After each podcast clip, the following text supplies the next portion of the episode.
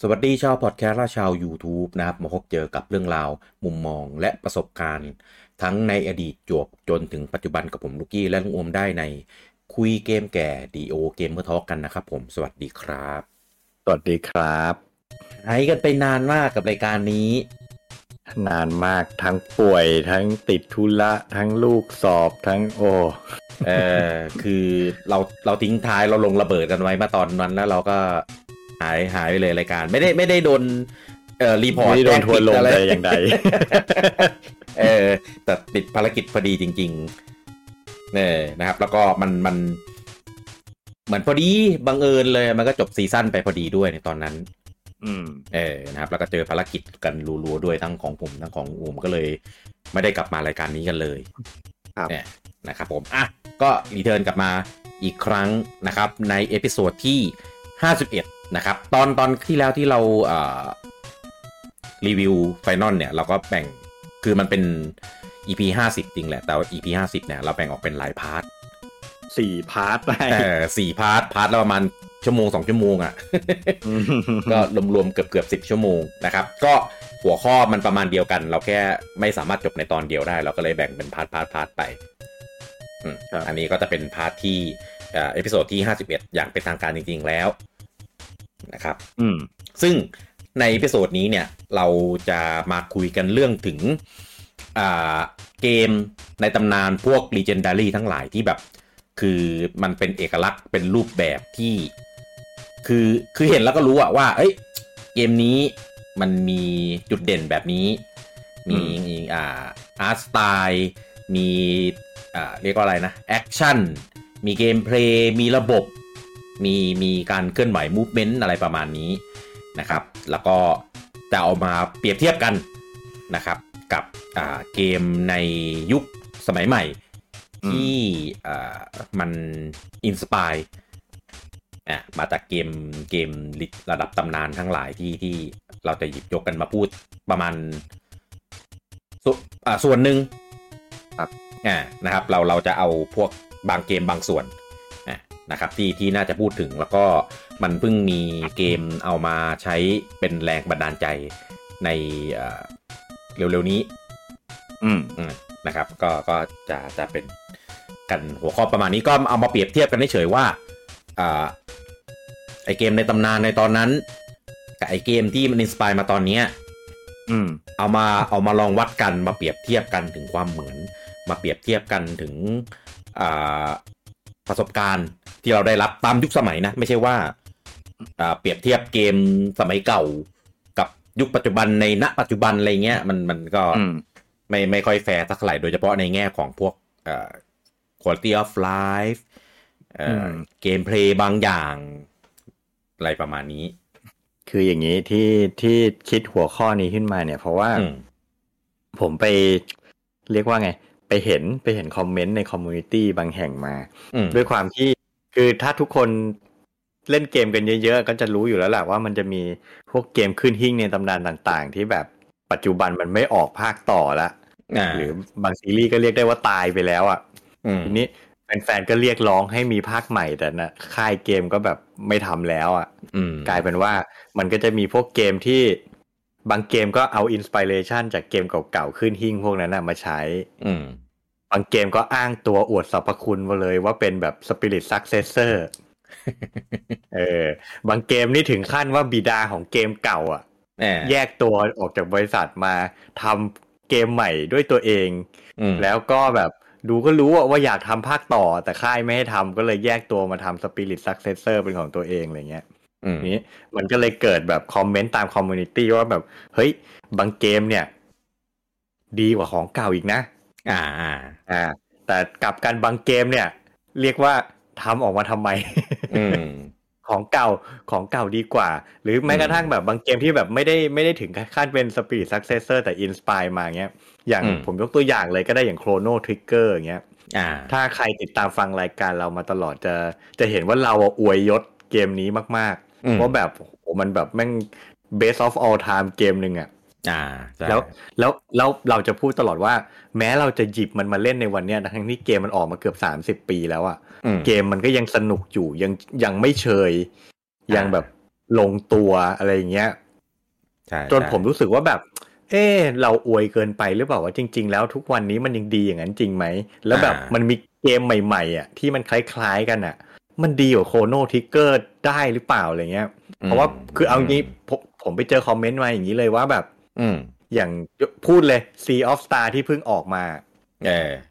เออ คือดูหน้าเกมอ่ะโอ้โหมันโคโนทิกเกอร์ชัดๆ อ่า ใช่ไหมผมก็ไปเจอคอมเมนต์แบบมีคนถามกันในคอมมูนิตี้ว่าแบบ เฮ้ยเนี่ยมันเหมือนโคโน่ไหมมันสนุกเหมือนโคโน่ไหมแม้ก็มีถามกันทั้งว่ามันดีกว่าโคโน่หรือเปล่า อืม แล้วผมก็ไปเจอคอมเมนต์ตอบกลับว่า เทียบไม่ได้ อ่า เทียบกับโคโน่ไม่ได้เลย ผมแบบจริงเหรอวะ เออมันจริงหรือเปล่า เกนมนั้ ป็ น น เกือบ 30 ปีแล้วนะ เทียบกับ อืม เกมใหม่เพิ่งออกเนี่ยแบบโอ้โห มันยังเทียบเกมเก่า 30 ปีไม่ได้จริงๆเหรอวะ เออ เอออันอันนั้นเป็นคอมเมนต์ที่ผมเห็นก่อนที่ผมจะได้เล่น Sea of Star นะ อืม แต่แบบ อืม อันเนี้ยพอผมเล่นเล่นไปสักพักอะ่ะ เออ นั่นแหละ ผมก็เลยมีคำตอบแล้วผมก็เลยชวนคุณกี้มาเออเนี่ยมาคุยเรื่องนี้กันในวันนี้ดีกว่า อืม เออ ก็ถ้าชงมาขนาดนี้เราก็เปิดด้วยเกมนี้ไปเลย เปิดด้วยเกมนี้ไปเลย ใช่ เอออันนี้ อันนี้งมจบยังนะ คือผมจบจบแบบ อ่า จบ ยั แรกอะ่ะ ยังไม่ True End ยังไม่ 2N เพราะว่า อ่า เงื่อนไขทำ 2N มันจุกจิกเกินไป ผมก็เลยไปเปิด YouTube ดูเรียบร้อยแล้ว เอาเออแต่เงื่อนไขมันโหดจริง อันนี้ต้องยอมรับ เออ มันเงื่อนไขมันน่าลำคาญผมเกลียดมากเลยเงื่อนไขการจบเกมอะไรแบบเนี้ยที่ต้องไปเก็บของให้ครบอ่ะ อ่า ใช่ เออ คือถ้ากูมีปัญญาเก็บครบ กูเก็บครบแต่แรกไปแล้ว แล้วมันมันไม่ได้มันไม่ได้ track สะดวกด้วย ใช่ อ่า มันมันมีความอ่าแกล้งแกล้ง อืม อ่าแกล้งแกล้งคนเล่นหน่อยหนึ่ง ครับ อ่านะครับทำให้ลำบากอะไรประมาณนี้ อืม อืมอืมแต่ว่า ไปไปดู YouTube มาแล้วก็เลยรู้ว่ามันจบอะไรยังไงอย่างนี้ถูกไหม ใช่ใช่ แล้วคืออคืออตอน เอาจริงๆอันนี้เกรินก่อน อืม ผมไม่ค่อยชอบ เป้าหมายในการทำในการดูในการจบ 2N ของมันอะ อ๋อ เป้าหมายหมายถึง ผม ว่าคือ สปอยไหมเนี่ย มันสปอยนะ อ๋อ คือคือคือ True End เนี่ย มันมีวัตถุประสงค์เพื่อที่เราจะไป แก้กรรม อ่า อะไรบางอย่างที่มันเกิดขึ้นใน อ่า เกมรอบแรกอะ่ะเออ ใช่ใช่ใช่ใช่ ซึ่งไอ้กรรมนั้นที่เกิดขึ้นอะ่ะ ผมรู้สึกไม่อินกับไม่ไม่อินกับ ไม่อินกับปมเรื่องเนี้ย อืม เออ คือจริง ๆอ่ะแรก ๆ ที่เล่นอ่ะ ที่เล่น Sea of Star ผมชอบมากเลย อืม คือเกมพงเกมเพลย์อะไรเงี้ยคือช่วงเล่นช่วงแรกๆนะ ผมบอกว่าเฮ้ยเนี่ยดีกว่าโคโนอีก อ่า เออผมพูดเลยแม่งดีกว่าโคโนอีกนะ อืม แต่เล่นไปสักพักอะ่ะเจอเนื้อเรื่องมันพอเล่นไปจนจบเกมอะ่ะคือผมหักคะแนนเนื้อเรื่องมันเยอะมากอะ่ะ เฮ้ย จริงเหรอ เออผมไม่ชอบเนื้อเรื่องมัน โดยเฉพาะ อ่า อย่างยิ่ง อ่า การอวยการอวยยศตัวละครบางตัวเนี่ยผมแบบ ผมแบบอีหยังวะ เฮ้ย เลยวะ เออ เออ นั่นแหละ เออ แล้ว เออ สุดท้ายแล้วคือโดยรวมๆพอเล่น อืม จนจบผมก็เลยกลับมาให้โคโนดีกว่าเหมือนเดิม อืม เออ มแปลกครั เอ้า บ หลุดพูดออกไปซะแล้วเนี่ย ผมให้โคโนดีกว่า เออ ไม่ไม่ไม่เป็นไร พูดได้พูดได้ คืออย่างนี้ เออ Sea of Star เนี่ย อย่างที่รู้กันว่ามันเป็นเกมอินดี้ อ่า อ่าทีมทีมเนี้ยเกมเนี้ยเป็นเกมที่สองของทีมนี้ แต่ว่างานของเขาทั้งสองเกมเนี่ยคืออินสปายมามาทั้งคู่เลย อินสปายจากเกมขึ้นหิ้งทั้งคู่ อ่า แต่ว่าเราเราเอาซีออฟซามาคุยก่อน อ่า อ่าในเกมหนึ่งเราเดี๋ยวเรามีพูดถึงด้วยเหมือนกัน ใช่ อ่าก็เป็นเกมอินดี้แล้วก็อ่าคือดูจากภาพผ่านๆเนี่ย คือเอ่อคอนโนติเกอร์ชัด อ่าทั้ง อ่า แบบเขาเรียกว่าไงฉากฟิลแมปฉากการ อ่า เดิน ฉากต่อสู้ อะไรเงี้ย ใช่ จังหวะจากโอนในการเล่น ๆอืม โคโนทิกเกอร์ชัด โคโนใช่ใช่แต่พอเล่นเล่นไปแล้วอ่ะ ก็ไม่ได้มีโคโนติกเกอร์อย่างเดียว ผสมผสมมาจากหลายเกม ๆใช่ อ่านะครับ แต่ว่าก็เป็นเกมระดับตำนานที่หายไปแล้วทั้งนั้น ว่างี้อ่านะครับผมซึ่งก็ผสมผสมกันอ่านแน่นอนแหละโคโนติกเกอร์ใช่ไหมก็จะเรื่องของแบบอ่าที่เราพูดไปเมื่อกี้ แล้วก็มีอ่าพวกระบบต่อสู้ อ่า อ่า ระบบต่อสู้อะไรเงี้ย ผมว่าโคตรจะสุปกะกะไอ้นี่เลย มาริโอ p ี RPG จี ใช่ ใช่ ซึ่งตอนนั้นน่ะ ปู่ยังไม่เคยประกาศด้วยว่าจะเอา ว่าจะ มาริโอ RPG กลับมา อืม เออเนี่ยมาประกาศทีหลังหลังจากที่เกมเขาเตรียมจะวางขายแล้วในช่วงเอ่อเดือนเดือนอะไรวะที่เกมออก น่าจะสิงหากันยาประมาณนี้แหรือมั้งของของ Sea of ป Star ระมาณ นะ สิงหาสิงหา อ่าใช่แล้วก็อ่าเหมือนเลยเหมือนหลายอย่างเลย คือตอนแรกอะผมนึกว่าจะได้เล่นฟิลประมาณเหมือนเหมือนโคโนทิเกอร์ อ่ะ เออ ใส่คำสั่งอะไรเงี้ย อ่าใช่เล่นไปเล่นมาเอ้าแม่งมาโคตรมาริโอ RPG เลยนี่หว่า เอามากดแอคชั่น อ่าใช่ต้องมากดแอคชั่นกดตามจังหวะอะไรอย่างนี้ ซึ่งก็เจอคอมเมนต์เหมือนกันนะว่ามีคนไม่ชอบเยอะเหมือนกัน อ่าใช่ บางคนเขาอยาก เออ ออกคำสั่งก็ออกคำสั่งอย่างเดียวไงไม่อยากจะมากด ใช่ อืม แต่ว่า บางบางคนนี่แบบถึงขั้นว่าแบบ พูดว่าเป็นเกมกากเลยอะเพราะมีระบบกดแอคชั่นแบบเนี้ย จริงเหรอ เออผมเห็นแล้วผมก็งงเฮ้ยพี่ไม่เคยเล่นมาริโออาร์พีจีมาริโอลุยจิกันเหรอวะ อาจอาจจะไม่ชอบจริงๆ เออ เออแต่ก็แต่ก็มันก็ทำให้เกมมัน อ๋อ แต่ว่าบางคนเขาแบบมันกะจังหวะไม่ได้จริงเว้ย หรือว่าบางคนไปเล่นกับทีวีที่มันมีอินพุตแลกอะจบเลย เอ นะ อเออแต่ เออ เนี่ยผมผมผมจะหักคะแนน อีระบบเนี้ย อ่า ในเกมนี้นะ ครับ คือทำออกมามีมีฟลอเยอะอะ อืม อืม เพราะว่ามันต้องกดจะกาจังหวะกดให้ตรงอะ่ะ แล้ว อืม หลาย ๆ ท่าจังหวะนรกมาก หรือบางท่า ใช่ ก็ดูเขาเรียกว่าบางท่าก็คือจังหวะมันไม่ได้เหมือนกันทุกท่า มัน อ่ามั มันมันมันใช้มันใช้ความคุ้นเคยความเคยชินไม่ได้อะ่ะ มันต้องดูมันต้องดูจากเฟรมดูจากโมชั่นในจอเท่านั้นเลยอ่ะ อืม แล้ว ท่าแต่ละตัวมันไม่เหมือนกันอ่ะเพราะฉะนั้นจังหวะ ใช่ กดมันก็ไม่เหมือนกันเออแบบไม่งต้องใช้สติเยอะมาก มัน เป็นเกมที่เล่นก่อนนอนไม่ได้อะ ไม่ได้ไม่ได้ เ ต้องตั้งใจเล่น ก่อราจะง่วงงี้ เราจะง่วงไงแล้วเราก็เล่นไม่ได้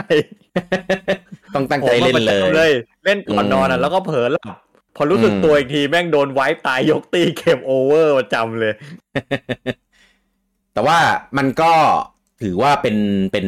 โบนัสในการกด คือกดไม่ได้ก็ไม่เป็นไร หรือว่าไปใส่เลลิกเอาก็ได้ ให้มันออโต้ อืมอืม อ่าคือดาเมจเบาน้อยหน่อย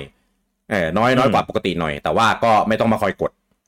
อ่า อ่าเขาก็เขาก็มีทางเลือกมาให้อยู่อ่าแล้ว คือ ก็ จริงๆอ่ะเดฟเดฟออกมาบอกว่า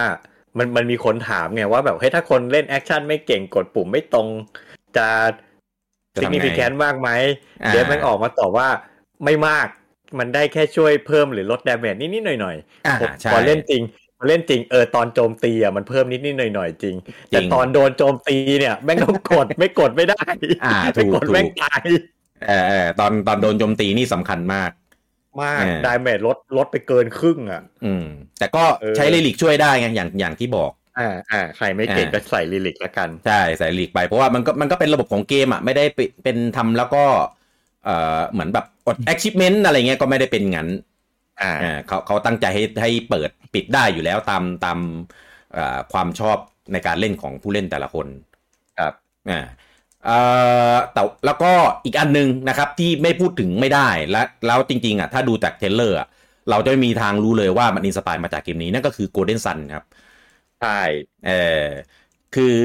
เหมือน Golden Sun ตรงที่ในดันเจียนต่างๆอ่ะมันจะมีพวก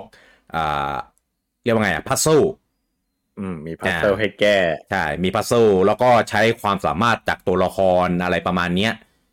เออแต่ว่าไม่ไม่เอ่อเรียกว่าไงอ่ะ ไม่ยา ไม่ได้ ก เข้ม มาก อ่าใช่ ไม่เข้มข้นแบบโกลเด้นซันโกลเด้นซันนี่คือพัซ z ซ e จะเข้มข้นมากกว่า อืม อ่า อันนี้คือมาเอาประมาณแบบเหมือนเอากลิ่นกลิ่นๆมา เอาบรรยากาศมา เอา อืม เอาสไตล์มาเฉยๆอะไรเงี้ยพัซ z ซ e ก็ อืม เล่นเล่นๆแก้แก้ๆสำรวจไปก็ ก็เดี๋ยวก็ผ่าน อ่า ผม เหมือน ผมว่าพัซ ใส่ เซิล มาใส่มาให้มันไม่จืดอ่ะ ให้ให้ อ่า ให้แผนที่มันไม่จืด ใช่ใช่ อืม ก็ผมว่าพัซโซง่ายกว่าเซลดาภาคที่ง่ายที่สุดอีกอะ ง่ายกว่าเยอะ เออคือคือก็ไม่ต้องคิดอะไรซับซ้อนมากมาย อืม เนี่ยนะครับก็ก็เล่นได้ แต่ว่าก็อย่างที่ลุงมุมบอกก็คือใส่มาให้รู้สึกว่าดันเจียนมันมี มันมีอะไรมากกว่าเดินเดินเดินไปตามทางเฉย ใช่ เพราะว่า อ่า ด้วยความที่มันเป็น RPG turn based อะถ้า อื ทำ ม แบบ ถ้าทำแบบดั้งเดิมจนเกินไปก็คือฉากก็เดินอย่างเดียวไม่มีอะไร ๆอืม ใช่ไหมแต่เป็นเกมสมัยใหม่จะทำแค่นั้นมันก็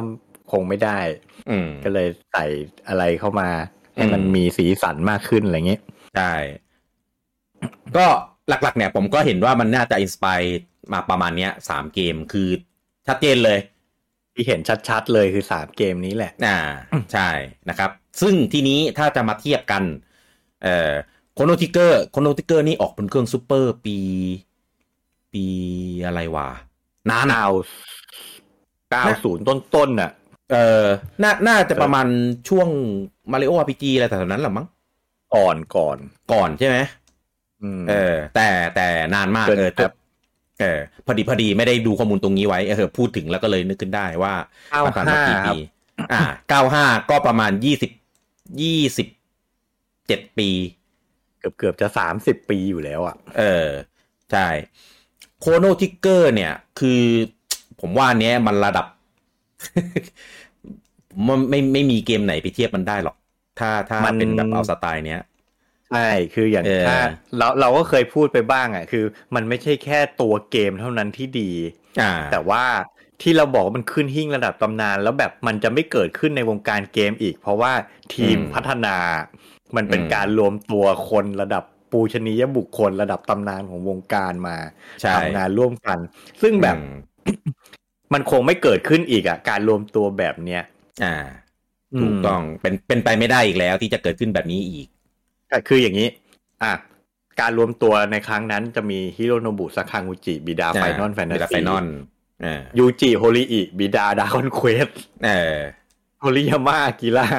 เออ แล้วก็โนบุโอะอุเอมัตสึคนแต่ง มาแต่งเพลง ไฟนอล ไฟนอลเออ เออ เขาตั้งชื่อโปรเดฟทีมนี้ว่าดีมโปรเจกต์ อ่า คือโปรเจ Dream กต์ Project ในฝัน ในฝัน ครับ ซึ่งที่เราบอกว่ามันเป็นไปได้ยากมาก เพราะตอนนั้นน่ะ มันเป็น อืม ยุคที่สแควร์กับอีนิกยังไม่ได้ควบรวมกัน อ่า อ่ะสาคากุจิซังเนี่ยทำงานอยู่สแควร์ครับ อืม ส่วนยูจิโฮริอิทำงานอยู่อีนิกครับ ซึ่งณ Enix ตอนนั้นเขาเป็นคู่แข่งกันเว้ย อ่าใช่ แล้วไปจับมาร่วมงานกันได้ยังไงก็ไม่รู้อ่ะสแควร์ ไปดีลอีท่าไหนก็ไม่รู้ เอายูจิโฮริอิมาร่วมงานด้วยได้อะ อืม เออ ซึ่งณตอนนั้นนั่นคือโปรเจกต์ที่แบบไม่งไม่น่าจะเป็นไปได้ เอาคนจากสองบริษัทมาทำงานร่วมกัน จริง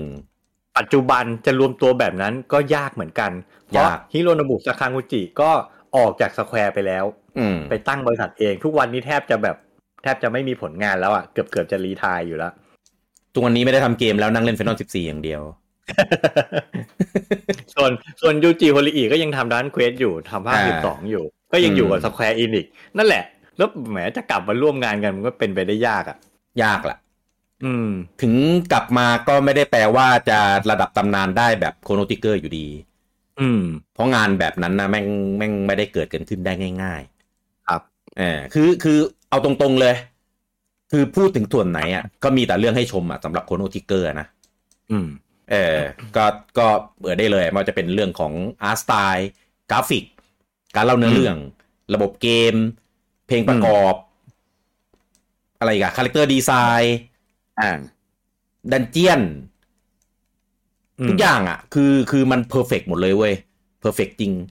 ผมว่าไฟนอลยังทำไม่ได้ขนาดเนี้ย ระดับเพอร์เฟกแบบอย่างเงี้ย ใช่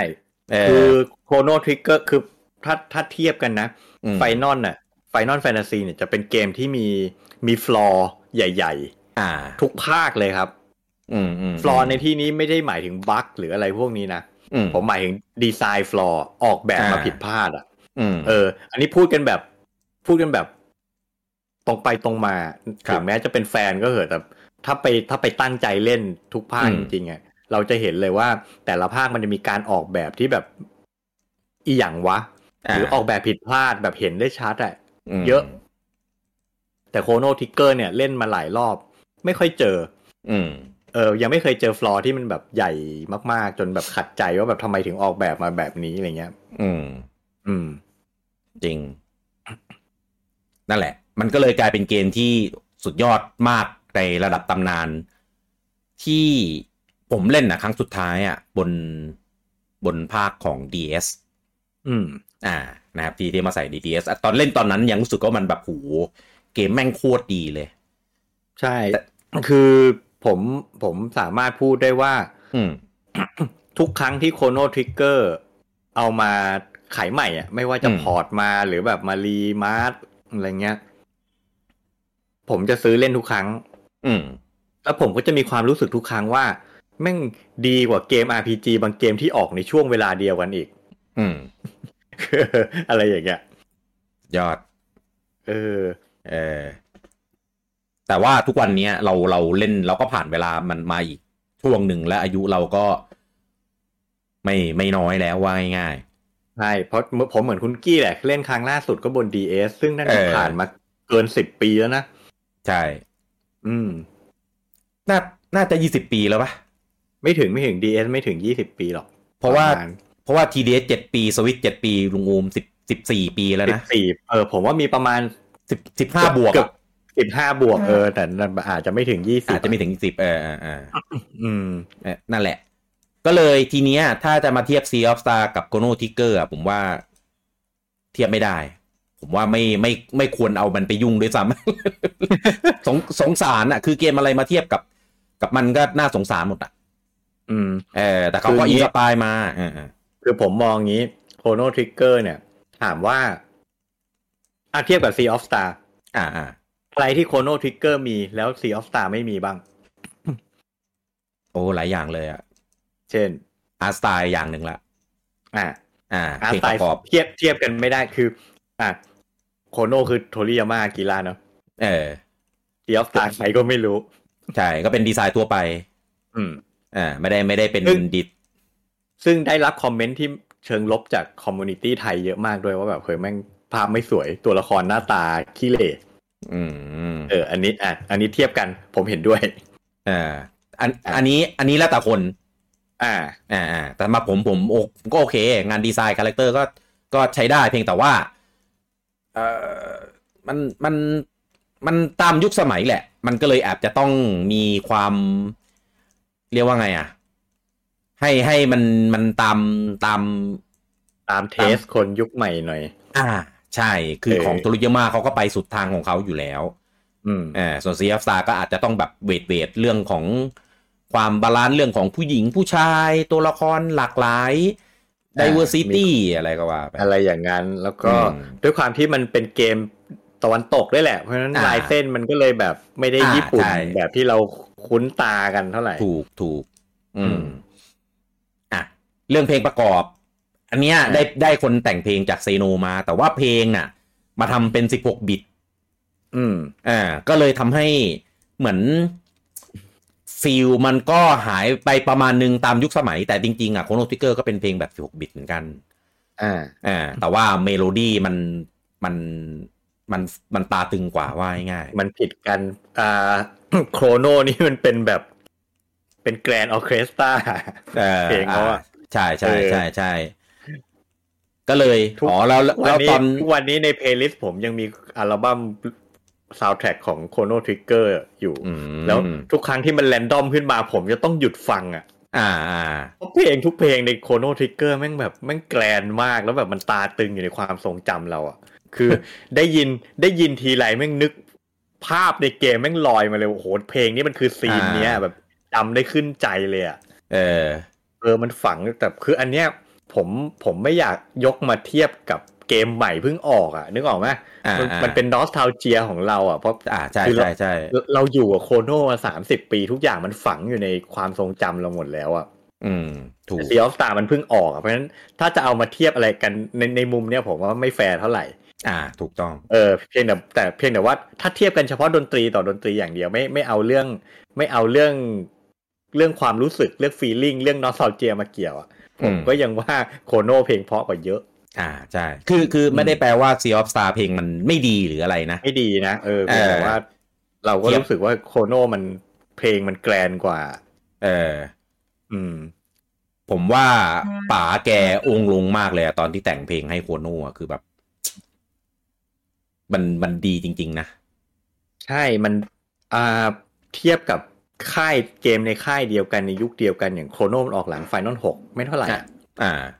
เอาจริงๆผมว่าเพลงไฟนอลหกเพลงไฟนอลหกสู้เพลงโคโน่ทริกเกอร์ไม่ได้เลย อ่าอ่าใช่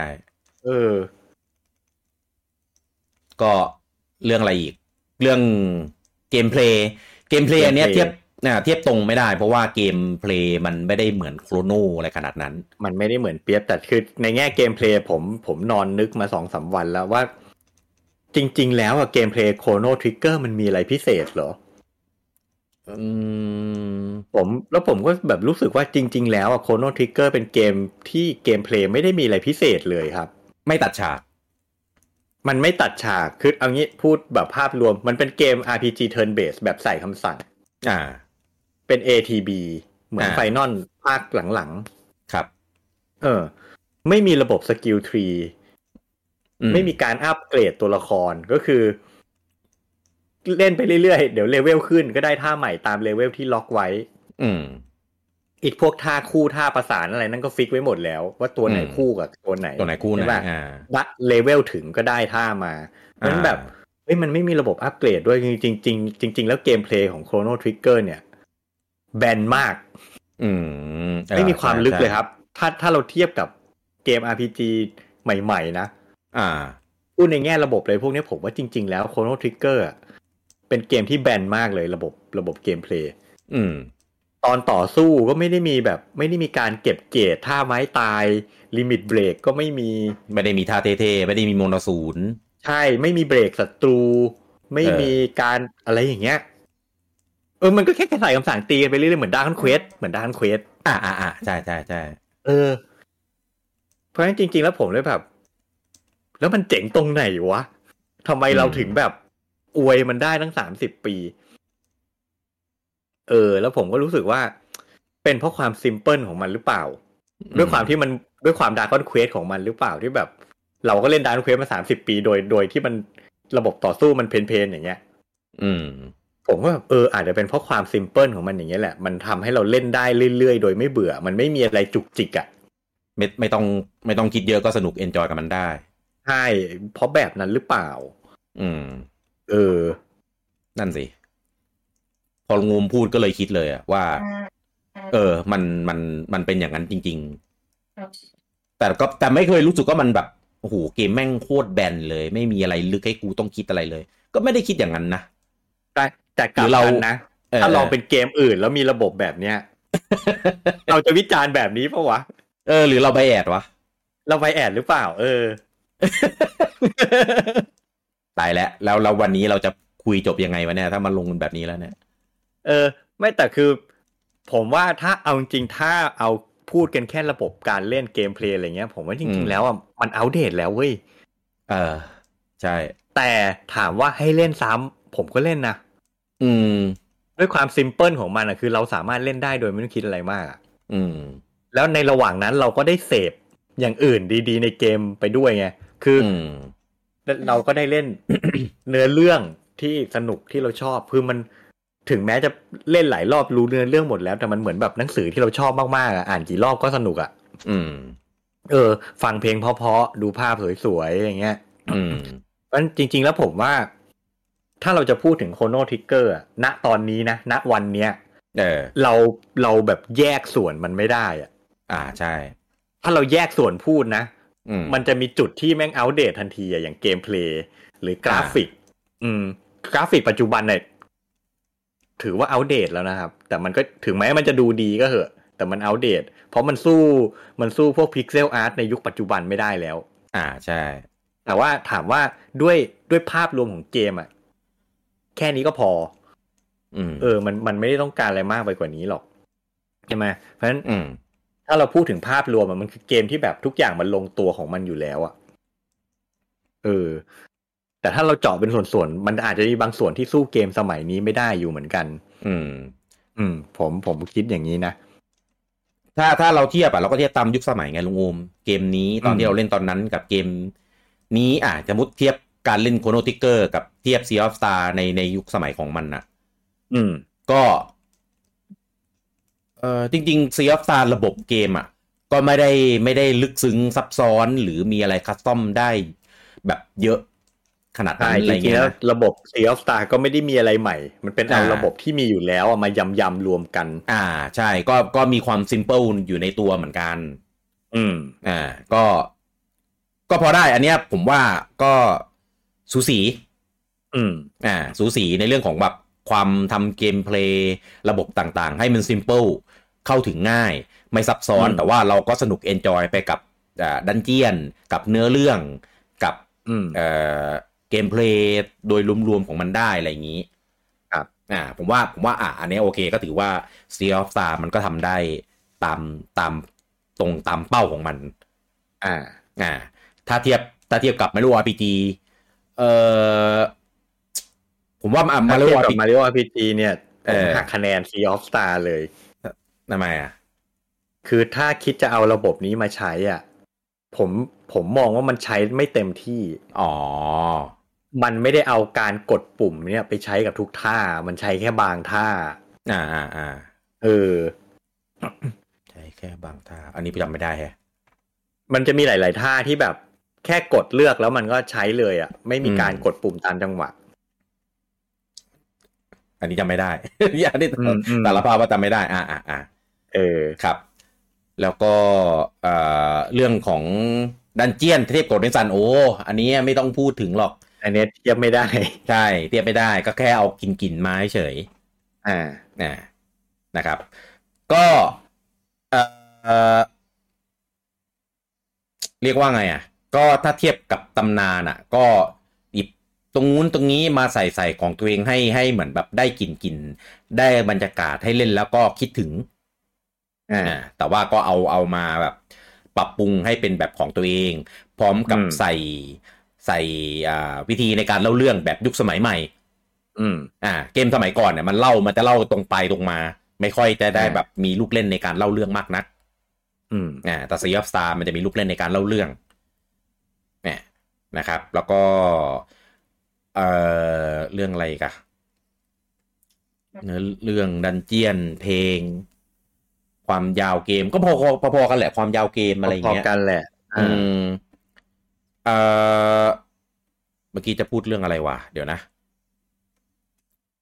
เอ้ย ลืมเลย เดี๋ยวก่อน เออ อ่ะ ก็ ก็ อ่ะงั้นงั้นงั้นผมพูดก่อน ครับครับครับ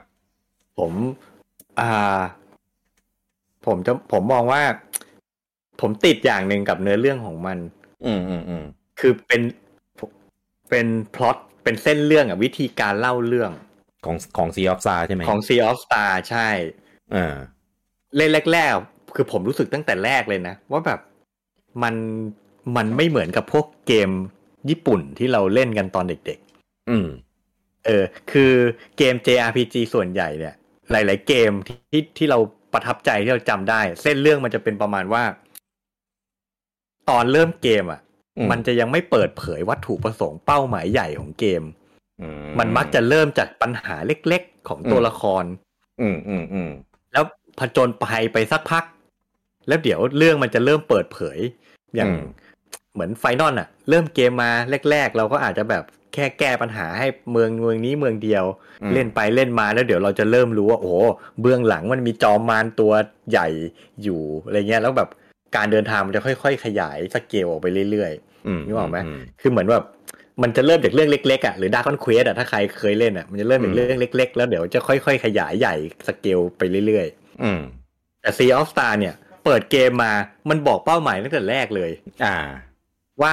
ตัวเอกเป็นใคร ตัวเอกเป็นตัวเอกเป็นเด็กที่ถูกเลือกแม่งบอกตั้งแต่ต้นเกมเลย อืม เออ เป้าหมายชีวิตของตัวเอกคือเพื่อไปกำจัดผู้ร้าย อ่า อ่า บอกมาตั้งแต่แรกผมเลยแบบอ้าวอย่างงี้แม่งเล่นเล่นไปกูก็ไม่ไม่ตื่นเต้นแล้ว กูรู้ตั้งแต่แรกแล้วเนี่ย เออแล้วเหมือนกับว่า เพียงแต่ว่า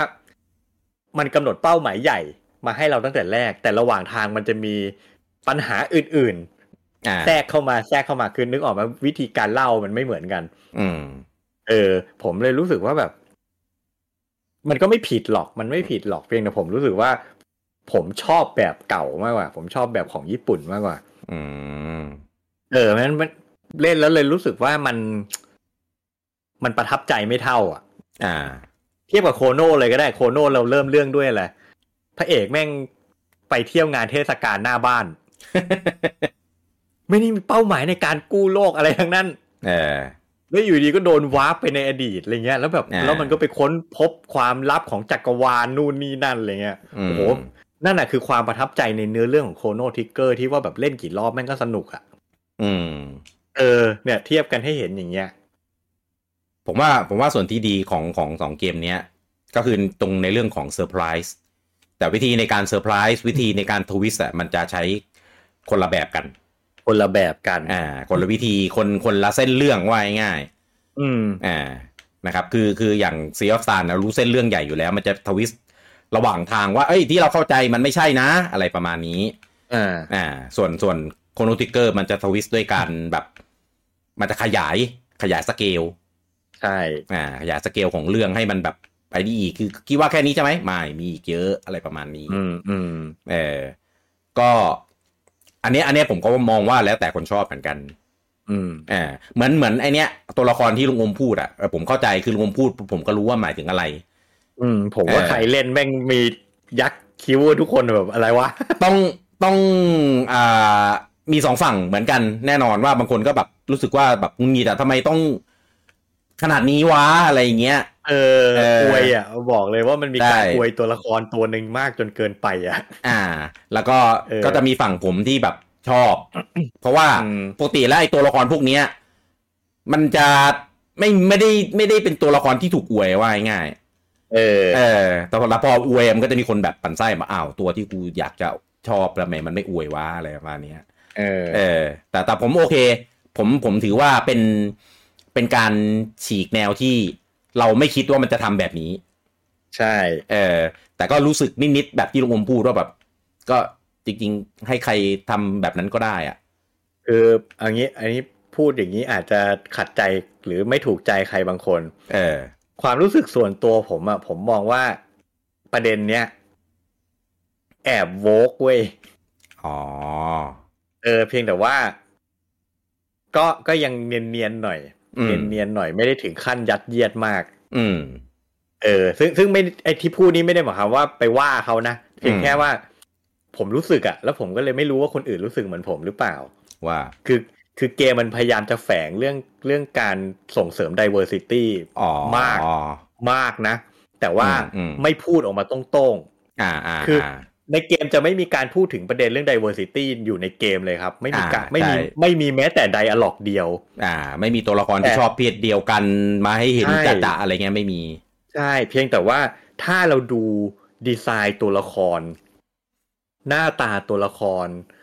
บทบาทตัวละครแต่ละตัว อืม นั่นน่ะโคตรแฝงเลยนะ อืม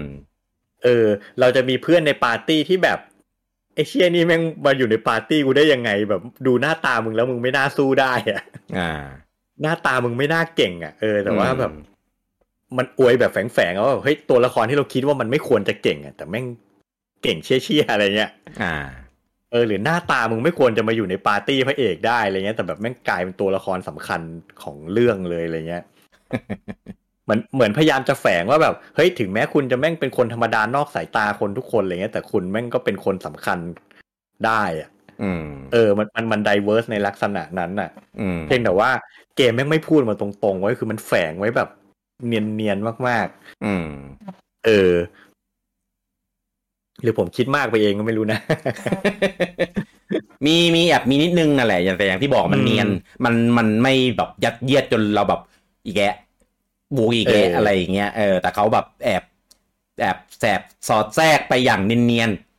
อืม ๆอ่า คือคนคิดจะคิดให้มันเป็นก็ได้ ไม่คิดก็ได้เหมือนกัน เออ ถ้าใครไม่คิดก็จะไม่รู้สึกอะไรเลย ใช่ก็ไม่รู้ไม่รู้สึกอะไรเลยเออก็แต่โดยรวมๆก็ก็โอเค คือคือผมอะเข้าใจว่าทีมงานอะต้องการจะสื่ออะไร ต้องการจะนำอ่านำเสนออะไรอะไรอย่างนี้ อืม ด้วยด้วยด้วยความที่ตัวละครอ่ามันมันมีหลายมิติมาก อ่า อ่ามันมันมีมันมีเรื่องที่ต้องแบบเอามาเอามาอ่าเรียกว่าไงนะ เอามานำเสนออะหลายหลายเลเยอร์ อ่า เออเขาก็เลยต้องต้องใส่ให้มันให้มันมาเป็นอย่างที่เราได้เห็นที่เราได้เล่นกันไปแล้วนี่แหละ ตัวละครแต่ละแต่ละตัวมันมีปมมีปูมหลังหมด อ่า ใช่เพียงแต่ว่าวิธีในการเอามาให้เราเจอให้เราใส่ให้เราได้เสพเนี่ยมันอาจจะแบบฉีกไปจากเกมอื่นไปนิดนึง อืม อ่านะครับถ้าถ้าใครชอบที่มันแบบ เออแปลกดีว่ะไม่เคยไม่เคยแบบ คาดว่ามันจะเป็นแบบนี้ เออชอบความเซอร์ไพรส์ที่คนสร้างใส่มาให้เราอะไรเงี้ยก็ก็อาจจะโอเค อืม เออผมมายังไงก็ได้ ผมได้ผมได้หมดอาจจะเป็นแบบเก่าแล้ว ถ้าทำมาดีผมก็โอเคแล้วเป็นแบบใหม่แล้วเซอร์ไพรส์มาไม่ได้แบบ ไม่รู้อะอยากได้เซอร์ไพรส์เฉยอย่างเงี้ยอย่างเงี้ยผมโคตรไม่ชอบเลย อืมอืม เออบางเกมบางเกมหรือบางหนังบางเรื่องเงี้ยคือแบบ เดี๋ยวจะเซอร์ไพรส์นะ เดี๋ยวจะทวิสต์นะรอเจอได้เลยว่าเป็นแบบไหนเงี้ยแบบแบบแบบนั้นอะไม่ไม่ไม่เอา เออ เออไม่ไม่ไม่อยากรู้ว่าจะเซอร์ไพรส์แล้วรอดูว่าเซอร์ไพรส์อะไรแบบนั้นอันมัน ง้างมาให้ง้างมาให้รู้เลยว่าเดี๋ยวจะมีทวิสต์อะไรเงี้ย อ่าใช่เดี๋ยวจะทวิสต์นะอะไรเงี้ยเราดูแล้วกัน เออ เออแบบนั้นนะไม่เอาไม่ไม่มีประโยชน์อะไร แล้วพูดถ้าพูดอย่างนั้นอะเกมนี้ผมว่าทำได้ดี จังหวะที่มันทวิสต์อะ อ่า ก็แบบทำให้เราร้อง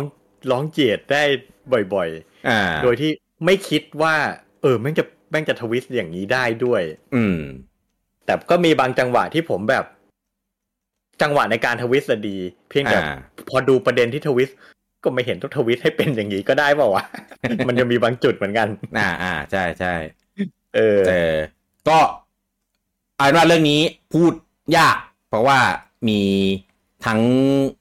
เรียกว่าไงมันมันมันเรื่องมันเรื่องของความชอบอะว่าเอา ใช่ เอา มัน ตรง subjective แบบไอ้ อ่า ถ้าพูดถึงเรื่องเรื่องเนื้อเรื่องเรื่องการเล่าเรื่องอะไรมันแล้วแต่คนชอบ ๆอืม เออ แต่ว่าสำหรับผมนะสำหรับผม อืม ผมผมผม ถ้าเทียบกับโครโนผมชอบโครโนมากกว่าเยอะเลย อ่า มากกว่าแบบอ่ะถ้าถ้าให้คนถ้าให้เรื่องของเนื้อเรื่องหรือการเล่าเรื่องโครโนเต็มสิบอะ อืม ซีออฟซาผมให้สักหก เฮ้ยโห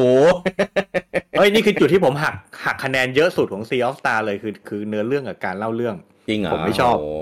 ผมผมใช้คำว่าผมไม่ชอบเลย อ่าอ่าอ่า เออ เออผม ผมชอบทั้งสองแบบผมว่าผมว่ามันคนละสไตล์กันเลย ถ้าให้ก็คือ ก็เป็นสิบเต็มสิบทั้งคู่ แต่เป็นสิบเต็มสิบที่แบบ คนละแบบอะ อืม เออนะครับ อันเนี้ยก็เหมือนที่ลุงมุมบอกว่ามันเป็น subjective ไงมันเป็นแล้วแต่ความ อืม ความชอบจริง ๆ ไม่มีผิดไม่มีถูก อืม เออนะครับดังนั้นดังนั้นตรงเนี้ซีออฟซาก็ผมมองว่าสำหรับสำหรับมุมมองผมอะนะเออผมมองว่าเขาก็ทำได้ดีเออแต่ก็ อืม จะมีมีอ่าขัดใจเออสำหรับสำหรับแฟนบางกลุ่มบางคนที่แบบเออรู้สึกว่าตรงส่วนนี้มันยังมันยังไม่ลงตัวอะไรประมาณนี้ อืม ไม่เดี๋ยวเดี๋ยวขอแก้ก่อนเดี๋ยวคนจะเข้าใจว่าผมรีวิวให้ทั้งเกมแค่หกคะแนนหกหกคะแนนนี่ผมหมายถึงเฉพาะส่วนของเนื้อเรื่องกับการเล่าเรื่องนะ อ่าอ่าอ่า เออแต่ถ้าเป็นเกมเพลย์อื่นๆนะผมโอเค อืม เกมเพลย์สนุกมีมีเรื่องอีกอย่างหนึ่งที่แบบอยากจะตัดคะแนนก็คือเรื่องเรื่องเรื่องแบทเทิล อ่า เอ่อแบทเทิลแบทเทิลตามทางอะ่ะ อืม โคตรยากเลย แล้วก็บางทีก็รู้สึกน่าลำคาญมากอะแบบบางบางจุดเนื้อเรื่องกำลังกำลังเข้มข้นอะไรเงี้ยเราอยากรีบรีบผ่าน ผ่านเนื้อเรื่องช่วงนั้นเพื่อแบบ เราอยากรู้ว่ามันจะเฉลยยังไง อืม แม่งก็มาบังคับกูสู้อยู่นั่นแหละ หนีไม่ได้ด้วย เออ เกมนี้ไม่มีหนีอ่ะหนีไม่ได้ต้องสู้ให้จบ ผมว่ายังดีกว่า Random Encounter นะ เออ เอออันเนี้ยเรายังเห็นแบบเห็นมอนเห็นอะไรถึงถึงแม้มันจะมีจังหวะเซอร์ไพรส์บ้างบางที แต่ก็ แต่ก็ยังยังส่วนใหญ่ก็จะเห็นตัวอะไรอย่างเงี้ย เออ อืม แล้ว แบทเทิลกับมอนลูกกระจอกยากมาก อืม ขนาดเล่น normal ยังยากเลย แล้วผมบอกเลย สู้กับลูกกระจอกบางไฟท์แมันยากกว่าสู้กับบอสอีก อ่า บอสมันเป็นตามเนื้อ เออ เรื่องไง ใช่ เพราะฉะนั้น เออ แบบมันมีจุดที่ไม่บาลานซ์อยู่เหมือนกันในระหว่างการเล่น อืมอืม อืมนั่นแหละ แต่ว่าโดยรวมๆผมให้สักแปดคะแนน Sea of Star อืม อืมเกมเกมไม่เกมดี เกมไม่ได้แย่ ผมแค่แบบมีมีหลายจุดที่ผมไม่ชอบเฉย อืม ๆแต่โดยรวมเป็นเกมที่ดีครับ ใครยังไม่ได้ อ่า เล่นสมควรไปหามาเล่นกัน ก็อยู่ในเกมพาร์ทอยู่ใน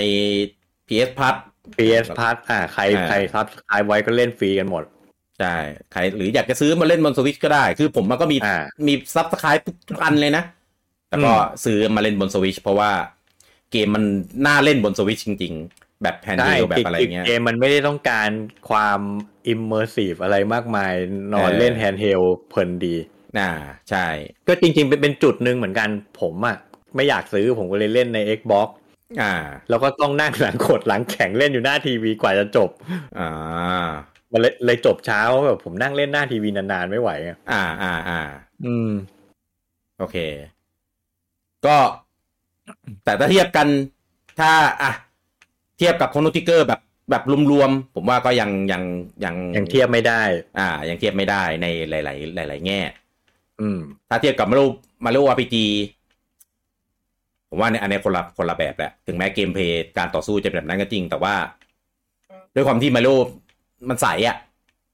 อืม อ่า แต่เกมนี้มันก็เน้นแบบดราม่าเข้มข้น กู้โลกบาบาบาบา เออ เออ แล้วก็เซตติ้งเซตติ้งสีออฟตาดีกว่าเยอะ ถ้าเทียบกับมารูอาร์พีจีนะ ต่อให้เทียบกับ อ่า มารูอาร์พี อ่า จีที่อันรีเมคด้วย ผมว่า ผมชอบสีออฟตามากกว่า อ่า เออ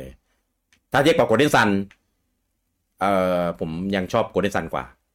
ใช่เหมือนกัน เออโกลเด้นซันคือระบบมันดีมาก ระบบมันดีมาก เนื้อเรื่องก็ดีมาก ตัวละครปาร์ตี้ การดีไซน์แมปดันเจียนพัซโซมันมัน อืม มันมันดีโคตร คือเอาจริงๆพอพูดอย่างเงี้ยโกลเด้น อืม ซันน่ะเป็นเกมที่มีเอกลักษณ์เป็นของตัวเองเยอะมาก ๆอืม ไม่มีเกมไหนทำเหมือนน่ะ ใช่ ระบบต่อสู้อ่ะไอ้ระบบจินของของโกลเด้นซันเนี่ยแบบ อ่า ไม่มีเกมไหนทำเหมือนนะครับ อืมจริง เป็นเอกลักษณ์มากแล้วสนุกมาก อืม ก็ใครไม่เคยเล่นน่ะก็เนี่ยพูดอย่างเงี้ยจะได้รู้ว่าทำไมเต้มถึงเรียกร้องนัก ผมยังอยากให้กลับมาเลย ผมก็อยากเล่น อืม เออแต่นั่นน่ะ ด้วยความที่เกมมันไม่ได้ดังมากอ่ะค่ายก็ไม่ทำสปิริตซักเซสเซอร์ก็ไม่มีไม่มีใครอยากจะเจริญรอยตาม เออคือคนทำอยู่ครบนะไม่ได้ไปไหนแค่ไม่ทำ แค่ไม่ท เออแค่ไม่ทำหรือทำทำไม่ได้แล้วก็ไม่รู้เพราะจริงๆ ภาคภาคสามอ่ะก็ดรอปไปพอสมควร ำอืม เออไปเน้นเกมเพลย์แต่ว่าเนื้อเรื่องอะไรพวกเนี้ยมันมันไม่แบกเลย อืม อืม ก็ผมว่ามีอย่างหนึ่งที่ซีออสตาทำได้อ่าอะไรตีตื้นกับโ o ลเด้นซันก็คือเรื่องของเซตติ้ง อืม อ่าความความเฟรชของเซตติ้งอ่าโลกของมันการการนำเสนอโลกจักรวาล แล้วก็อะไรที่เรารู้สึกว่า เอ้ย เราไม่เคยเจอในเกมอื่นอ่ะ อ่า อันเนี้ยอันเนี้ย อ่า ทำได้ มันมันดูแปลกใหม่ มันดูเฟรชมันดูว้าวอ่าทำให้เราแบบอยากจะรู้ว่ามันจะไปได้ถึงมันจะไปถึงไหนวะอารมณ์ประมาณนี้อ่าอันเนี้ยอันเนี้ยพอพอได้ แต่แต่อย่างอื่นยังยังยังไม่ไม่เท่า อืมครับผม อืม แต่ว่าก็เหมือนที่ลุงอมบอกว่า Sea of Time ก็เป็นเกมที่ดีอยู่ดีอ่าเพียงแต่แค่ถ้าเราเราจะไปยกถึงต้นต้นฉบับตำนานต่างๆ ที่เขาหยิบยับยกเอามาใช้มาเป็นเป็นอินสปายอะไรเงี้ยอ่าก็ก็ตามนี้อ่ะนะครับ ซึ่งซึ่งต้นฉบับอ่ะ อันเนี้ยเราพูดถึงในฐานะที่ตามยุคสมัยของมันนะ อืม เออถ้าเรามาเล่นยุคเนี้ยอย่างโกลเด้นซันอะสมมติปู่เอามาลงในโซอะเราอาจจะเล่นไปแล้วรู้สึกว่าเหนื่อยไปก็ได้ เพราะว่าคอยเตียฟไล ท์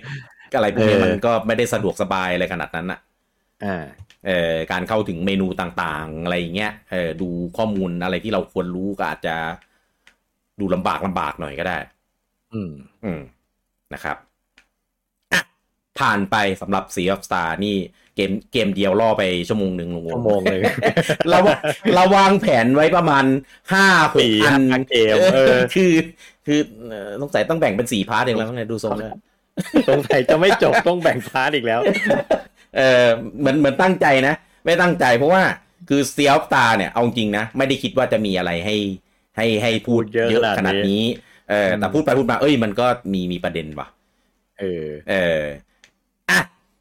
ก็เอาเกมที่มันยังอยู่ในค่ายเดิมแล้วกัน เราจะได้คุยคุยถึงเขาไปทีเดียว อ่า อ่าเกมแรกของค่ายนี้นะครับ กับ The Messenger เดี๋ยวค่ายมันชื่ออะไรนะ s a b o t a g e ลาโบทาส เออ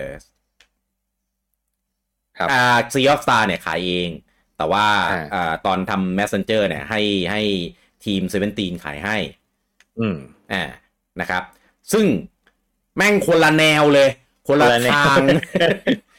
แต่เมสเซนเจอร์นี่เป็นแอคชั่นแพลตฟอร์มเมอร์ไซส์สคอร์เลอร์นินจา ใช่ ริวเคนเดนอ่ะ คือใช่คือนินจาริวเคนเดนหรือนินจาไกเดนชัดๆ ครับ เออคือตอนแรกที่ทำนั้นมา อ๋อเขาคงคิดคงทำสไตล์ประมาณนี้แหละ เอออแล้วก็พอเห็นซีเอฟสตาร์แรกๆ ผมก็ได้เออ สวยดีน่าเล่นดีไว้ยตอนที่เปิด เปิดตัวครั้งแรกอะ อืม แล้วไปดูข้อมูลฮะทีมทำเดียวกันเหรอ เออตอนแรกผมก็แบบ ทำไมพี่เปลี่ยนแนวแบบฉีกขนาดนี้ เออ คือแบบไม่ไม่ทิ้งไม่อะไร ไม่เหลือเขาเดิมของเกมนี้เลยแม้แต่น้อย ค คือโน้ตฮาวในการทำเกมแพลตฟอร์มเมอร์กับเกม RPG เนี่ย เออ คนละอย่างกันเลยนะครับ คนคนละทางเลย เออเพราะฉะนั้นผมตอนแรกผมก็แบบ เฮ้ย เดฟมันไหวเปล่าวะ คือ เออ ตอนทำ Messenger บอกก่อน Messenger เป็นเกมที่แบบดีโคตรๆอ่ะ อืม เออดีมากๆ เพราะฉะนั้นแบบ อืม ตอนแรกที่พอรู้ว่ามาทำ Sea of Star อืม ก็เลยก็เลยรู้สึก รู้สึกยังไงไม่รู้อ่ะ อืม ว่าแบบเออรู้แหละว่ามึงเก่ง เพราะมึงทำ Messenger ดีมากๆ แต่ อ่า มาทำ RPG มันคนละแนวกันเลยนะ มันจะแบบ อืม มันจะดีมันจะดีเหมือนเดิมหรือเปล่าวะอะไรเงี้ย อ่าอ่า อืม messenger เนี่ยเป็นอ่าเรียกว่าไงนะ เป็นนินจาริวกันเดนใน แต่ว่าแต่ว่าบรรยากาศในเกมอะคนละอย่างเลยคือนินจาริวกันเดนในอเรื่องมันจะแบบเข้มข้นดราม่า อ่า แล้วก็ดาร์ก Messenger นี่แม่งเกรียนแต ก หามาก กาวมากอะไรก็ไม่รู้ เออ คืออย่างงี้คืออย่างงี้ เออเออเออ อาถ้าถ้าเทียบเนาะ ครับ คือ ครับ นินจาริวเคนเดนเนี่ยมันจะเป็น อืม ธีมแบบไซไฟเป็นนินจาไซไฟหน่อยหน่อย อ่าอ่าใช่ใช่นินจาไซเบอร์ฟังก์อะเรียกงี้ก็ได้อ่ะเออ ๆเออ อะไรอย่างนั้นอ่ะ มี เออ ความแบบ แล้วก็มีความมิทโทโลจีหน่อยหน่อยๆ อ่าอ่าใช่ใช่ อ่าแต่แต่ messenger เนี่ยแฟนตาซีเลยแฟนตาซี อ่าแฟนตาซี แฟนตาซีจ๋าเลย กาวมา แล้ว ก ก็คอมคอมเมดี้มาก เออมันมัน และใน ยิง ใน มุก ในแง่ในแง่เซตติ้งในแง่เนื้อเรื่องอะนะ อ่าอ่าอ่าใช่ เออ แล้วมุกในเกมนี่คือเขาเรียกว่าเป็นเป็นการล้อเลียนอะล้อเลียน อ่า แบบล้อเลียนแบบเคารพอะเกม อ่ เก่าๆในอดีตหลายๆเกมอะไรเงี้ย อ่าใช่ ในในช่องของเกมนินจาทั้งหลายก็คือตัวเกมเนี่ย ตัวละคดีไซน์ตัวละคร กราฟิกในเกมนี่คือแบบนินจาไกเดนเลยครับ โอ้ยโมชั่นการเคลื่อนไหวแอนิเมชันตัวละครนี่คือนินจานินจาริวเคนเดนชัด อ่า เผื่อใครไม่รู้ผมไปติดตามข้อมูลก่อนเกมมันออกมา ๆอ่า เดฟไอ้ซาโบทานเนี่ย พอทำเดอะเมสเซนเจอร์เสร็จเนี่ย อ่า เขามีการเชิญ เชิญบิดาของนินจาริวเคนเดนมาเทสเกมด้วยนะ เชดเอ๊ะ ใช่ เออ ใช่แว่นดำไหมหรือว่าบิดาตอนนู้นไม่ใช่ บิดาตอนนู้น บิดาตอน Famicom ตอนเครื่องฟาร์มิ ลยะ คอมไหม ใช่เขาไปเชิญ อ่า บิดา อ่า ของริวเคนเดนมาเทสเกมเขาเลยอ่ะ เชด เอ อ เกรียนว่ะ แม่งเคารพต้นฉบับขนาดไหนคิดดู เออเออเออเออเก่งดี เออ แต่ว่าแรกๆอ่ะ พอตอนเริ่มเล่นอ่ะ จะรู้สึก อืม ว่าแบบเฮียแม่งก็เกมก๊อปริวเคนเดนมาเหรอว่า ดูคือดูจากเทรลเลอร์อะเกมกอล์ฟจะชัด ใช่แล้วแบบ เออ เฮ้ยมันจะดีเหรอแต่คือตอนนั้นอ่ะ ผมอ่ะอวยก่อนที่เกมจะออก เพราะตอนนั้นอ่ะผมอยากเล่นเกมนินจามากเว้ยถ้าใครเคยอ่านรีวิวเมสเซนเจอร์ที่ผมเขียนลงเพจไปนะ อืม คือแบบอยู่ดีๆผมก็อยากเล่นเกมนินจาขึ้นมา อ่า เออแล้วผมก็แบบเออเดี๋ยวนี้แม่งไม่เห็นมีใครทำเกมนินจาออกมาให้เล่นเลย ไม่ค่อยมี เออแล้วพอเห็น Messenger ปุ๊บ เห็นภาพเห็นเทรลเลอร์ เชี่ยนี่แม่งริวเคนเดนรีบอ n นี่หว่า รีเบิร์ด เออรีเบิร์ด เออ ผมก็เฮ้ยเฮ้ยดีดีดี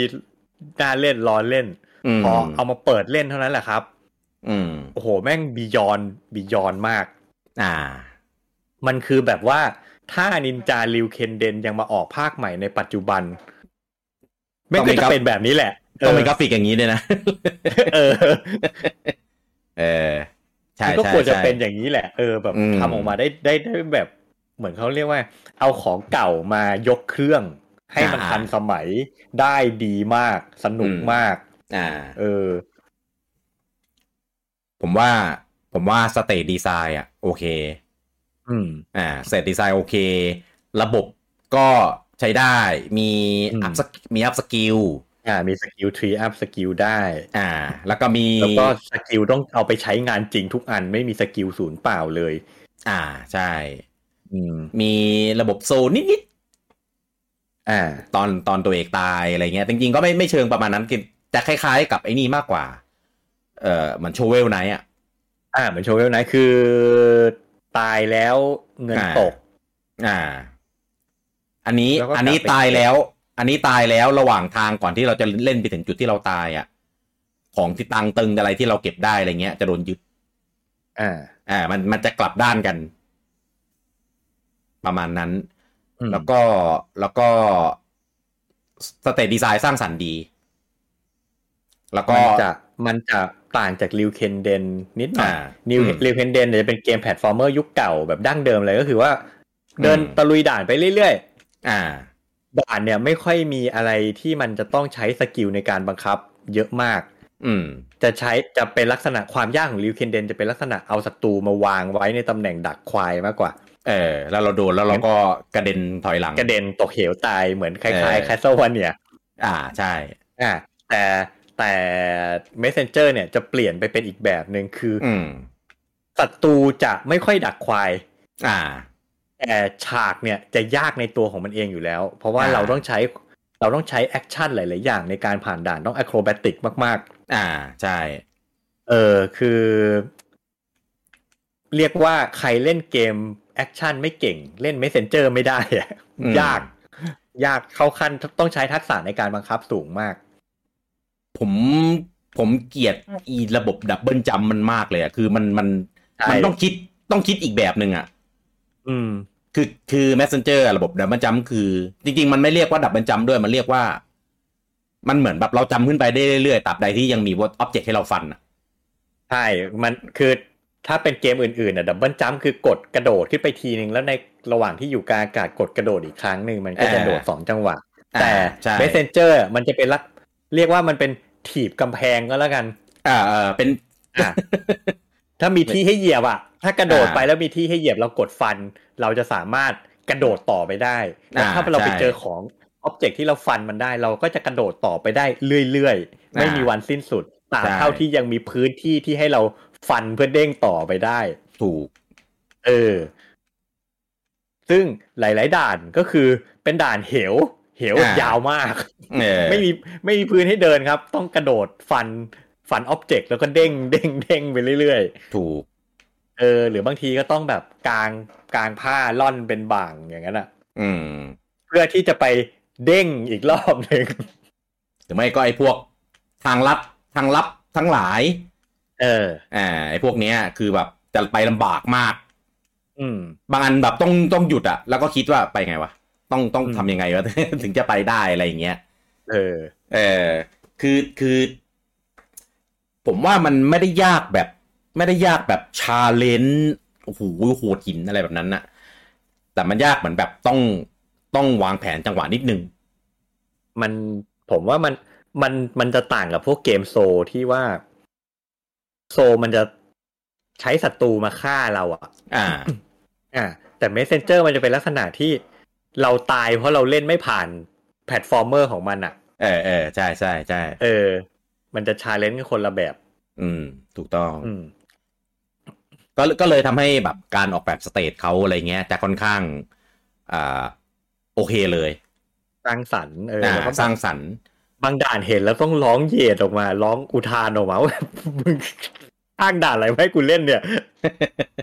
เออ เออแล้วแล้วด่านก็ไม่ได้แบบแบนๆแคบๆมีแบบกว้างๆแบบปีน ก ขึ้ ว้าน ง ล มาง ก ลง ใช่ น้ำล่อนอะไรเงี้ยก็มีมีเหมือนกัน แล้วก็ฉากเยอะมากเกมยาวยาวๆ อ่า เกมยาวฉากฉากหลายมีหลายด่าน เออเล่นเล่นไปจนแบบ ถ้าเป็นเกมถ้าเป็นเกมแนวแนวๆเดียวกันอ่ะ ควรจะจบได้แล้วอ่ะ อ่าใช่ แล้วแล้วมันก็ทำเนื้อเรื่องมาให้เราคิดว่ามันจะจบแล้ว อ่าถูก แล้วมันก็เกรียนใส่เราด้วยการยังไม่จบ แล้วก็ ยังไม่ มี จบ ต่อต่ออีกยาวด้วย เล่นเท่าไหร่ก็ไม่จบสักที ใช่ แม่ง ใช่ ยาวยาวไปไหน เออแล้วก็ จะพูดจะพูดอะไรวะ เดี๋ยวนะ คือคือไดอะล็อกตัวละครอะไรเงี้ยที่ใส่มา ผมว่าจังหวะจังหวะในการในการใส่มาโอเคเลย เออ อ่าแล้วก็พอมาเข้ากับด่านกับธีมอะไรที่ด่านมันใส่มาให้เราเล่นน่ะ ก็เลยรู้สึกว่า เอ้ยมันมันดูมีความตั้งใจใส่สตอรี่มาพอสมควรปกติเกมแนวเนี้ยในอเรื่องก็มีเป็นงั้นๆน่ะ อ่า มีคัดซีนนิดหน่อยให้ อ่า แบบพอให้รู้ว่ามีเนื้อเรื่องอ่ะ ใช่ แต่นี่เล่นแบบเนื้อเรื่องเป็น RPG เลย ใช่เนื้อเรื่องแบบเขาเรียกเนื้อเรื่องเป็นอ่ะใช่ เนื้อเรื่องเริ่มจากแบบจุดเล็ก ๆ อย่างที่ผมบอกเลย อ่า เริ่มจากจุด ใช่ เล็กๆ ตัวเอกแม่งมีมิชชั่นแค่เอาของไปส่งอ่ะถึ แต่ งชื่อเกม messenger ไง แต่ ไม่ มิชชั่นแม่งโคตรเกรียนเลยนะ เออ เออ แต่แบบแค่จะเอาของไปส่งเนี่ยแบบสุดท้ายแม่งกลายเป็นแบบ เอออะไรก็อะไรก็ไม่รู้อ่ะ ปัญหาระดับจักรวาลอะไรก็ ใช่ ไม่รู้ ใช่ใช่ใช่เออ แม่ง นั่นแหละ มีมัลติเวิร์สมีอะไรแบบ มึงบ้าไปแล้ว ผมว่าหลายคนที่เล่นก็อาจจะงงว่าชื่อ messenger มันมาจากอะไรแค่เป็นเป็นชื่อคนส่งของหรือมันแปลไว้อย่างอื่นเหรอไม่ครับแม่ง เออ คนส่งของจริงๆครับ ใช่ครับ เป็นนินจาที่ได้รับคำสั่งให้เอาของไปส่ง เอาของไป ส่ง แต่ว่า แต่ว่าระหว่างทางมันแบบอะไรก็ไม่รู้เยอะแยะเต็มไปหมดเลย เออ เออซึ่งเออเรื่องด่านเรื่องอะไรพวกเนี้ยจะจะพูดหน่อยคืออย่างสมมติถ้าเป็นนินจาริวเคนเดนน่ะ ผมว่า อืม ด่านมันมีประมาณแปดด่าน ไม่เยอะ 10ด่าน ใช่ อะไรประมาณเนี้ย ตด้วยความที่เกมสมัยก่อนขนาดมันไม่ใหญ่ไง เออ ฝ่ายมั เอา นเล็กมันก็มีด่านได้ไม่เยอะ เอาความยากของด่านกับศัตรูมาทำให้เราเล่นนาน ให้เราเล่นหลาย ๆ รอบ เออ เล่นซ้ ใช่ ำ Messenger นี่จะลักษณะว่าด่านเยอะ เออ ด่าน เย ห อะ นึ่งนะแต่ว่าด่านหนึ่งจะไม่ได้ไม่ได้โหดตายเป็นสิบสิบรอบขนาดนั้น ขึ้นอยู่กับฝีมือเราอะว่าเราแบบ อ่ บางบางด่านก็รอบเดียวผ่าน บางด่านก็อาจจะสองสามรอบ อ่า แต่ผมผมอะดองไปเพราะผมติดอยู่ด่านหนึ่งเล่นเท่าไหร่ก็ไม่ผ่าน อ่า ทุกวันนี้ยังเล่นไม่จบเลยเนี่ย เพราะเล่นไม่ผ่านอ่ะนะ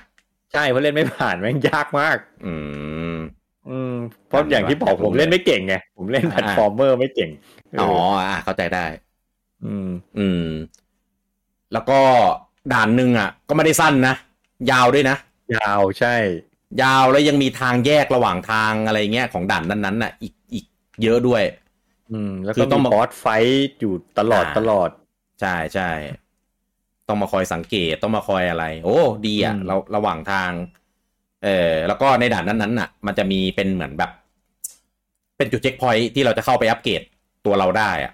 อ่า เออก็จะมีเออเป็นตัว ผมเรียกว่าพ่อค้าแล้วกัน อ่า เออแล้วมันมันจะคุยกับเราในเนื้อหาของด่านนั้น ๆ ได้ คือเนี่ยแม่งรายละเอียดยุบยับขนาดที่ว่าคือไปเจอพ่อค้าเนี่ย ไม่ใช่แค่ อ่า เข้าไปซื้อของ เออ พ่อค้าเนี่ยแม่งเป็นตัวปล่อยมุกเลยอ่ะ อ่า ตัวตัวดีเลยอะตัวเนี้ย เออแล้วแบบมุกมันจะเปลี่ยนไปเรื่อยๆอ่ะคืออ อ่า บอกตามตรงบางด่านอ่ะ ไปเจอจุดที่ ไปเจอร้านขายของอ่ะ จริง ๆ ไม่มีตังค์ อ่า รู้ว่าเข้าไปก็ซื้อของไม่ได้ แต่ก็ต้องเข้าครับ เข้าไปคุย เพื่อไปคุยกับพ่อค้า เออ เข้าเข้าทุกอันน่ะ ต้องเข้าทุกอันเพราะว่ามันจะมี อืม บางทีมันมีจริงๆมันไม่ได้เกี่ยวอะไรกับเนื้อเรื่องหลักหรอกเพียงแต่ว่ามันจะมีมันจะมีเกร็ดอะไรบางอย่างในเกมอ่ะ อ่าอ่าอ่าใช่ใช่ มีรออะไรซ่อนอยู่อะในบทสนทนากับพ่อค้า ลุงอูมเปิดตู้เสื้อผ้าแล้วใช่ไหม อันไหนว่า อ่าต้องกลับไป อ๋อ ยังเปิดไม่ได้ เนี่ย อันนี้แม่งมีความลับมันมี เปิด ตู้เสื้อผ้าอยู่ในร้านขายของ แล้วพ่อค้าแม่งบอกห้ามเปิด เอ่อให้บอกเลยปะ สปอยคนฟังนะ ไม่ไม่ไม่สปอยหรอกแค่วิธีเฉย อ่ะอ่ะอ่ะอ่ะ ลุงอูมดื้อครับลุงอูมเปิดไปเรื่อยๆครับเดี๋ยวเปิดได้เอง โคตรเกลียนเลย เออคือคือมุกเนี้ย มันมันเอามาใช้ใน Sea of Star ด้วยนะ อ๋อเหร ไอ อ ตัวไอตัวพ่อไอตัวพ่อค้าเนี้ยก็มาโผล่ใน Sea of Star ด้วยครับ เออเออใช่ใช่ผมเห็นอยู่ อ่า แล้วก็มีตัวหนึ่งที่เป็นการคอนเฟิร์มว่าสองเกมเนี้ยเป็นเกมที่อยู่ในจักรวาลเดียวกัน อ่ามันมีมันมีคนทำคลิป YouTube สองเกมนี้เป็นเป็นเหมือนทฤษฎีสมคบคิดว่าแมันอยู่ในจักรวาล เออ เดียวกัน เป็นตัวละครเดียวกันเลยครับ เออไอไอตัวไอตัวพ่อค้าเนี่ยก็มาแต่ว่าพ่อค้าเนี่ยมันมัน มันจะให้ไปโผล่ที่ไหนก็ได้ เพราะว่ามันเป็นพ่อค้าแบบทะลุมิติอะ เออมันเป็น เออ มันเป็นตัวละครที่เดินทางข้ามมัลติเวิร์สได้อยู่แล้ว เออมันก็เลยไปโผล่ที่ไหนก็ได้ อันเนี้ยอันเนี้ยอาจจะไม่ได้มองว่ามันมันเป็นจักรวาลเดียวกันสักเท่าไหร่อาจจะเป็นเหมือนแบบ อ่า อีสเตอร์เอ็กอะไรอย่างนี้ อ่าอ่า อ่า แต่ว่ามีมีตัวละครหนึ่งที่ที่ที่โผล่ของทั้งสองเกม ครับ เออเออก็ ตอนแรกอ่ะ ผมเฉยๆมากเกมเนี้ย เปิดมาเพราะว่าผมไม่ได้อยากเล่นนินจานีคนเดนในยุคสมัยนี้ อ่า เออผมอยากเล่นเกมอะไรที่มันแบบนำเสนออะไรที่มันรู้สึกว่าใหม่อ่ะเพราะว่าเทรลเลอร์มันไม่บอกอะไรเราเลยเว้ย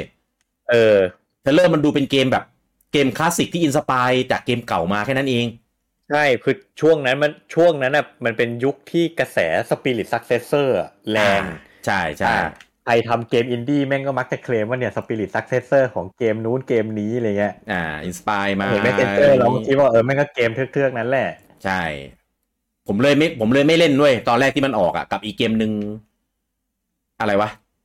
ชิอะไรอะไรคาคาตานาซีโร่ อ่าคาตานา เออโด ใช่ ผมเห็นแล้วผมแบบผมเอียนมากในตอนนั้นอ่ะ คือแบบโอ้ อืม เ อีกแล้วอินสปายอีกแล้วนู่นนี่นั่น อืมอืม เออ แล้วก็บูจังบอกโอ้ยมันหนุกมากนะพี่กี้เป็นเล่นเลย เออ ผมผมว่าอ่าลองเล่นดูมันเข้าเกมพาร์ทพอดี อืม ก็เลยแบบโหมันไม่ใช่อย่างที่คิดว่ะกาตานาซีโร่อะมันมัน อันนั้น มี ซีโร่ ความ นั่นเป็นแนวแนวของตัวเองเลย ไม่ได้ไม่ได้เหมือน อ่า เกมไหนเลย ใช่ แล้วก็วิธีการเล่าเรื่องอะไรของมันคือแบบโหบียอนมาก อืม ก็เลยแบบเอาวะ ไหนลองดิเพสเซนเจอร์กานาซีโร่ที่เราแบบไม่อยากเล่นยังเล่นได้เลย ก็เลยไป เออ ลองเล่น Messenger โอ้โหอะไรวะเนี่ย คือแบบ คือมันหลอกมันหลอกเราจริง ๆ นะ ใช่มันเอาหน้าเกมมาหลอกเรา เออ แต่ผมว่าก็มีข้อเสียอย่างเช่นอาจจะมีคนแบบผมที่ไม่อยากเล่นไม่เอา ใช่ เก มันเป็นการเป็นการตลาดที่อันตรายเหมือนกัน เออกลายกลายเป็นว่าถ้าใครไม่อยากเล่นเกมแบบเก่าๆอ่ะ ก็คือไม่เล่นเลยนะ ไม่เล่นเลย เออซึ่งซึ่งมันมันมันหลอกเยอะมากทั้งเรื่องของ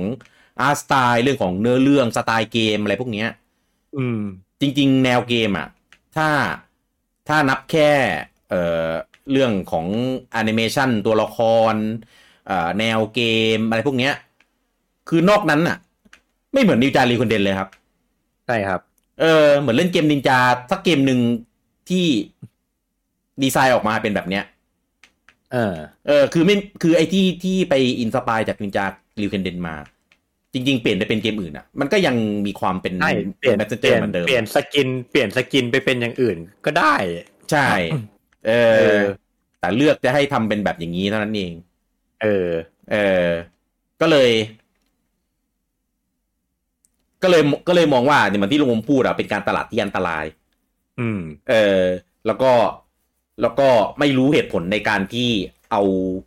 เอานินจาริวคันเดนมาอินสปายเนี่ย เพราะว่าอะไร อืม เออเพราะว่าถ้าเกิดมาเปลี่ยนสกินอ่ะเกมมันก็ยังโอเคอยู่เหมือนเดิม ใช่ เออแต่พิกเซลอ่ะคือทำเป็น 8 บิตเลย สไตล์นั้นเลย เออแต่พอเล่นเล่นๆไปแล้วคือแบบโหไม่มีทางที่เกมยุคเก่าจะทำแบบนี้ได้ เออ คือ เออ ภาพภาพมันทำให้ดูเป็นแปดบิต แต่จริงๆ คือเทคนิคในเกมนี่ไม่ใช่แปดบิตแน่นอน เออไม่ใช่อ่ะแอนิเมชันตัวละครก็ละเอียดมาก ละเอียดมาก แถมมีมุก เหมือนอัปเกรดเพิ่มพลังตัวละครแล้วภาพแม่งกลายเป็นสิบหกบิตด้วย เออเอออะไรแบบนั้นนะ เออ เออก็แต่โดยรวมผมว่าถ้าถ้าเทียบกันกับกับตำนานอย่างนินจารีเวนเดนผมว่าเอ่ออันเนี้ยแม่งสุดกันคนละทางจริง ใช่ ผมจะพูดอย่างนั้นเหมือนกัน ๆ เออ คือบอกว่าเป็นอินสปายมาสปิริตซักเซสเซอร์มาแล้วพอจะเอามาเทียบกันว่าอันไหนดีกว่า อ่า ตอบไม่ได้เลย เพราะว่าจริง ๆ แล้วมันเป็นเกมคนละแนวครับ เกมคนละแบบเลย เออถึงจะถึงจะหน้าตาเหมือนกัน อืม พยายามจะบอกว่าอินสปายมาจากของเก่า แต่พอเล่น อ่า จริงแล้ว เกมแม่งไม่เหมือนกันเลย ใช่ เออ คือคือนินจารีเวนเดนอ่ะ มันไม่ได้มีเรื่องระบบความลึกอะไรของตัวเกมเลย อ่า ไม่ได้มีเลเวลไม่ได้มีการอัปเกรด เราตัวเราก็แค่เปลี่ยนไอ้นี่ไปเรื่อยๆ เปลี่ยน อืม เปลี่ยนไอไอเทมอ่ะ อืม เออแต่แต่ภาคหลังๆเหมือนมันมีเหมือนมันอัพขั้นไปเรื่อยถ้าเก็บซ้ำมันจะอัพมั้ง ถ้าผมจำไม่ผิด ไม่ เออผมอะเคยเล่นแค่ภาคแรก ภาคสองสามผมยังไม่เคยเล่นเลย อ๋อเออเออโอเค เออ อั อั นนี้อันนี้อันนี้ถ้าจำจำผิดขออภัยแล้วกัน แต่ว่าต่อให้ต่อให้มีอัพก็จะไม่ได้อัพลึกแบบขนาด messenger ไม่มีสกิลทรีไม่มีอะไรอย่างนี้แน่นอน อ่า ไม่มีแน่นอนเพราะยุคนั้นยังไม่มีระบบสกิลทีในเกมไหนทั้งนั้น อ่าใช่แล้วแพทเทิร์นแพทเทิร์นเกมอ่ะก็ซ้ำๆวนๆที่เราเล่นอ่ะเหมือนเราแค่อยากเห็นด่านใหม่ๆ อยากเห็นบอส อ่า ใหม่ๆ อะไรอย่างเงี้ยเท่านั้นเอง ครับ อ่าแล้วก็มันเด่นตรงที่มันมันมีคัสซีนเป็นภาพนิ่งที่สวยมากในในตอนนั้น ในยุคนั้น เออนอกนั้นครับก็ก็เป็นเกมไซส์สกอร์ที่อ่ายากแต่เท่บอสเท่มอนเท่ท่าต่างๆ แอคชั่นอะไรเงี้ยเท่มาก อืม เออเท่านั้นเอง แต่กับ messenger อ่ะ ผมว่ามันมันไม่ได้เป็นความเท่แบบอย่างนั้นอ่ะ มัน มัน มันมันออกแนวกวนประสาทมากกว่า เออ เออออก ปั่นอ่ะ มันมันปั่น เออเออเออใช่ใช่ออกแนวปับปันปันๆอะเท่แบบปันปันๆเหมือน อารมณ์เหมือนประมาณสตาร์ลอดอ่ะ เออเดทูตาหลอดอะไรอย่างนั้นอะ เออเอออะไรแบบนั้นนะคือ คือฉันไม่ได้เท่แบบเท่มาหล่อนะ อะไรอย่างเงี้ยไม่ได้เก๊กนะ เออ เออแต่เท่แบบ เออก็ก็อย่างน้อยก็เป็นคนแบบที่ทำให้ทิกเกอร์อีเวนต์นั้นอีเวนต์นี้อะไรอย่างเงี้ย อืม เออ ก็คนที่เป็นคนส่งของอ่ะ จะเอาเอาอะไรมากอ่ะ มันก็ได้ เออ แต่ว่ามันก็มันก็มีมีอารมณ์ขัน มี อืม จุดที่น่าติดตามในส่วนของเนื้อเรื่องของ อื ของระบบมันการอัปเกรด อะไรเงี้ยสำรวจ explore คือคือแล้วก็มี RPG element ผสมผสมในเกมพอประมาณ อ่า เออทำให้เกมเนี้ย มันมีแต่คนที่เล่นแล้วอ่ะ ที่รู้ว่า แม่งไม่ได้ไม่ได้ไม่ได้อินสปายมาจากจากริวเคนเดนจริง ๆ หรอก อืม เออ มันแค่แบบเอามาเป็นมีมไม่เฉย เอามาเป็นสารตั้งต้นเฉยๆอ่ะ เออเอาเป็นสารตั้ง แต่ ต้น ที่ ฉย เหลือนี่ที่เหลือนี่เป็นของใหม่เป็นของออริจินอลหมดเลย เออ อืม ผมไม่รู้ว่าตั้งใจป่ะนะ แต่ คือคือคือถ้าตั้งใจก็คือสุดยอดมากคือตั้งใจจะทำอย่างนี้แต่แรก หรือตอนแรกกะแค่แบบอินสปายแต่เอ้ยทำไปทำมาเกมแบบนี้ทำในยุคนี้มันจะโอเคไหมเลย อ่ะขยายไป อืม อะไรเงี้ย เออ แต่ดูทรงแต่ดูทรงแล้วน่าน่าจะคิดมาตั้งแต่แรกแหละ เพราะว่าพล็อตอะไรมันแบบ มันมันเตลิดเปิดเปิงมากอะ อืม เออ ก็เลย อันเนี้ย ถ้าให้ให้เทียบกันแบบฟันธงผมว่า ผมว่ายกเนี้ยคือเหมือนเหมือนต่อยคนละเวทีอะ เออ เรียกว่า เออ มันดีกันไปคนละคนละทางอ่ะ อ่า เออ อืม ครับ คือคืองี้ถ้าถ้าผมเทียบกันแบบ ถ้าเทียบกันแบบปอนต่อปอนอ่ะ อันนี้ เออ พูดกันแบบแฟร์ อืม ๆริวเคนเดนออริจินอลเทียบ Sea of Star ไม่ได้ เพราะมันเป็นเกมคนละยุค อ่า แค่แค่ขนาดเกมไฟล์เกมขนาดคอนเทนต์ก็เทียบกันไม่ได้แล้ว อ่า ถูกต้อง อ่าเพราะฉะนั้นถ้าถ้าเทียบกันปอนต่อปอนยังไงก็ต้องให้ Messenger ดีกว่า อืม แต่ว่าถ้าพูดแค่ว่า ถ้าเราจะเลือกเล่นเกมใดเกมหนึ่งอ่ะมันไม่สามารถพูดได้ว่าเฮ้ยเล่น Messenger แล้วไม่ต้องไปเล่น r e w h e n d e n อีกต่อไปมันไม่ใช่ อ่า เพราะเกมมันคนละอย่างกัน คนละอย่างเลย เออเพราะฉะนั้นถ้าถ้าจะเล่นถ้าใครอยากเล่นอ่ะ ผมแนะนำว่าก็เล่นได้ทั้งสองเกมนั่นแหละ อืม มันดีมันดีทั้งคู่ดีกันไปคนละอย่าง อืม เออ การที่ Messenger ดีขนาดนี้ไม่ได้หมายความว่าทำให้ r e w h e n d e n กลายเป็นเกมที่ห่วย อ่า เออ ใช่ใช่ ริวเฮนเดนจริงๆริวเฮนเดนภาคแรกเป็นเกมที่ ใกล้เคียงกับคำว่าสมบูรณ์แบบนะครับ อืม ทุกอย่างมันลงตัวหมดแล้วอ่ะแบบแม่งไม่สามารถทำให้ดีไปกว่านั้นได้แล้วอ่ะ อืม เออเพราะฉะนั้นแบบมันเป็นมาสเตอร์พีซอันหนึ่งของวงการนะเพราะฉะนั้นแบบจะกี่ยุคกี่สมัย ผมว่าริวเฮนเดนก็เป็นเกมที่หยิบมาเล่นได้ตลอดอยู่ดี อ่า เออ แต่จบไหมไม่รู้นะ จบไหมไม่รู้ ยากมากเหมือนกันนี่ ปว ข ด นาย า ด ก เล่นในขนาดเล่นใน NSO มีรีวายผมยังเล่นไม่ เออ จบเลย มันยากจริง มันมัน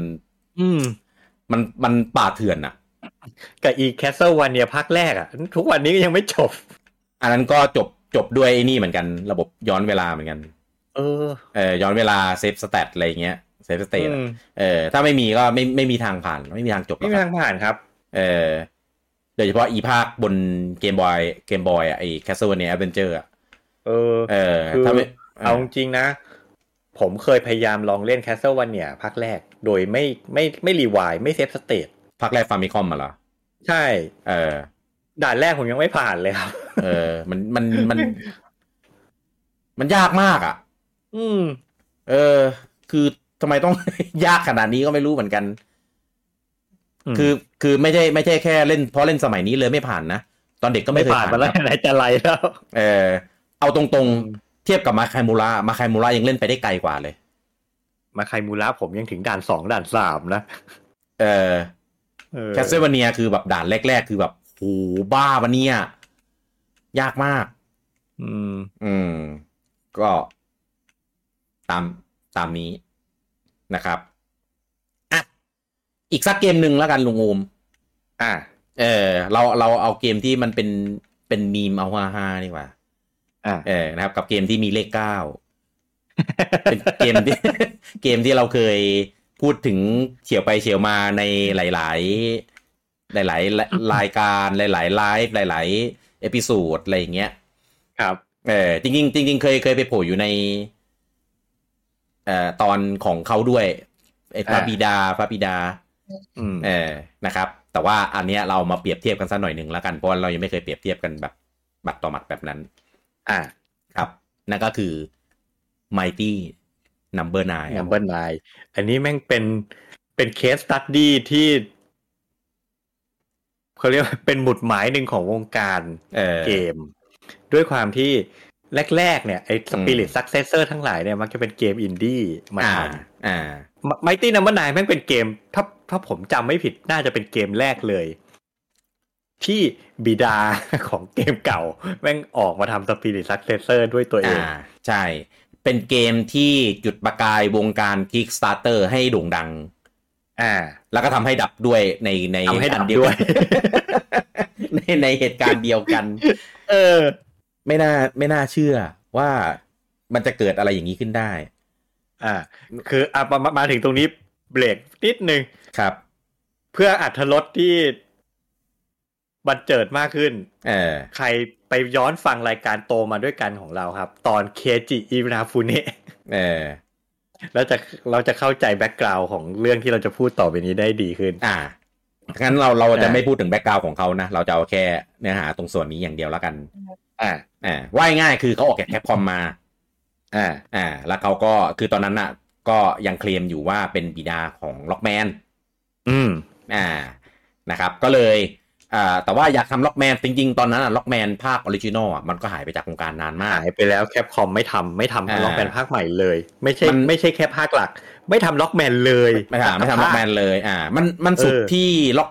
อ่ะถ้าล็อกแมนเมนซีรีส์อ่ะ ก็คือที่เป็นแบบล็อกตัวปกติอะนะ อ่า จบที่ภาคสิบที่ไปทำสไตล์แบบเรโทร อ่า อ่า ลงบนขาย ขายเป็นแบบเกมดาวน์โหลด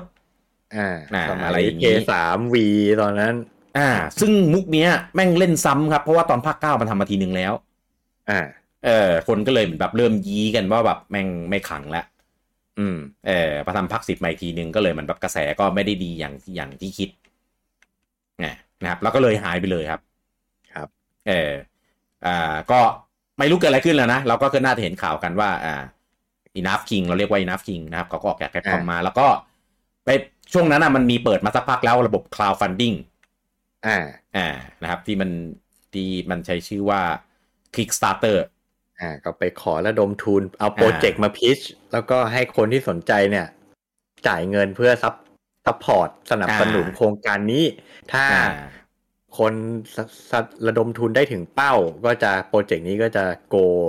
อ่า แล้วก็คนที่จ่ายเงินสนับสนุนไปก็จะได้ไฟนอลโปรดักต์ไปเลยโดยอัตโนมัติตอนที่ อ่า โปรเจกต์มันสำเร็จอ่า ใช่ แบ่งเป็นเทียร์เทียร์คนที่ อ่า อยากสนับสนุนแล้วก็ได้เกม แล้วก็อ่าเป็นเทียร์คนที่อยากสนับสนุนแล้วก็ได้เกมได้ของพิเศษอื่น อ่า อ่ายิ่ ยิ่งยิ่งยิ่งสนับสนุนเยอะยิ่งได้ของรางวัลพิเศษเยอะ ๆ อ่า ใช่ อ่าเช่นถ้าคุณสนับสนุนใช้คำว่าแบ็กอ่ะสับเขาเรียกว่า อ่า แบ็กถ้า ครับ คุณแบ็กหกสิบเหรียญ อืม เมื่อเกมออกคุณจะได้ดิจิตอลเวอร์ชันของเกมนี้ไปเลย เอ่ออันนี้ ก็เห อัน มือน นี้ส คุ ม ณ มติ ซื้อ นะ เกมมาแหละอ่า อ่า อ่าถ้าคุณแบ็กร้อยเหรียญคุณจะได้คอลเลกเตอร์เอดิชันมี อ่า กล่องเหล็ก มีอาร์ตบุ๊กมีอะไรก็ว่าไป อ่า ถ้าคุณแบ็กสองร้อยเหรียญ อืม คุณจะได้มีชื่ออยู่ในเอ็นเครดิตของเกม อ่า ถ้าคุณแบ็กพันเหรียญคุณจะได้รับเชิญไปดินเนอร์ปาร์ตี้สุดเอ็กซ์คลูซีฟกับทีมเดเวลลอปเปอร์ เออเออเออเออใช่ใช่ใช่ เออ ประประมาณนี้เป็นตัวอย่าง เออ อ่าคือคือตัวเลขไม่ได้ exact หรอกแต่ว่าประมาณนี้แหละ อืมอืม อ่า อันนี้เป็นตัวอย่างว่าเขาเขากำหนดรางวัลเวลาแบ็กกันยังไง อ่า คือมีหลายโก อ่า อ่าแล้วแล้วแต่ว่าเราอยากสนับสนุนแค่ไหน มีบัตเจ็ตแค่ไหน อ่า หรือ ใช่แล้วแล้วตัวตัวโปรเจกต์มันก็จะมีการกำหนดเป้าว่า อ่าถ้าถึงระดมทุนได้ถึงแสนเหรียญอ่าเราจะเริ่มทำเกมนี้ อ่าใช่ สองแสนเหรียญเราจะเพิ่มเสียงภาค อ่า ห้าแสนเหรียญเราจะมีนิวเกมพัทอะไรเงี้ย อ่าใช่ เออ ก็โปรเจกต์เนี้ย ประสบความสำเร็จอย่างล้นหลาม คน ทะลุ แห่ เป้าตั้งแต่ยี่บสี่ชั่วโมงแรก เอ่อคนแห่แหนไปแบ็กกันแบบเยอะมาก ผมเกือบจะแบ็กไปเหมือนกัน ผมนี่ ผมนี่แบ็ก แต่เดชะบุญตอนนั้นวันนั้นบัตรเครดิตผมวงเงินเต็มผมเลยแบ็กไม่ได้ ถือว่า ถือว่าทำบุญมาดี ถือว่าทำบุญมาดี เออก็แบ็กแบ็กไป อ่า ตอนแรกก็ ประกาศว่าเกมจะเสร็จ ปีนั้นปีนี้ อ่า อ่า ถึงเวลาเลื่อน อืม อ่า เสร็จไม่ได้ตามที่รับปากไว้ อ่า อ่า ไม่เป็นไรเข้าใจได้ปุ๊บสักพัก ไปเปิด Kickstarter รอบที่สองเออ อ๋อเอาเอาเอาเกมเดิมรอบสองก่อนใช่ไหม เกมเดิมเกมเดิมรอบที่สอง เออ ในในเว็บอื่น ชาอาอาอาไปอินดี้โกโก้ อ่าไปอินดี้โกโกอ่าในเว็บอื่นทำทำลายอาจจะไม่เป๊ะนะ แต่ว่าประมาณนี้อ่านะบอกว่าบอกว่าเกมเนี่ยต้องต้องเพิ่มนู่นนี่นั่นอะไรเงี้ย อ่า อ่าแล้วก็เอ่ออีกสักพักผ่านไปอีก ไปเปิด Kickstarter เพิ่ม เพราะว่าอยากจะทำแอนิเมชัน อ่า เออ มีโปรเป็นไซต์โปรเจกต์เพิ่มขึ้นมา ใช่ อยากจะทำเป็น cross media แล้วระหว่างนั้นน่ะ ก็มีปล่อยเป็นสกินช็อตมา อ่า ที่เป็นสกินช็อตแล้วโดนลุมถล่มเยอะมาก อืม อ่าเพราะว่าเกมดูไม่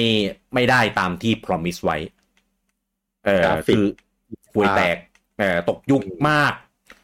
เออแล้วก็ดูไม่ไม่สมกับที่เอามาโปรโมทที่ที่พูดไว้ตั้งแต่ในตอนที่เปิด Kickstarter ใช่ คือตอนตอนที่มาเปิด Kickstarter เนี่ย มีเฉพาะภาพวาด อ่า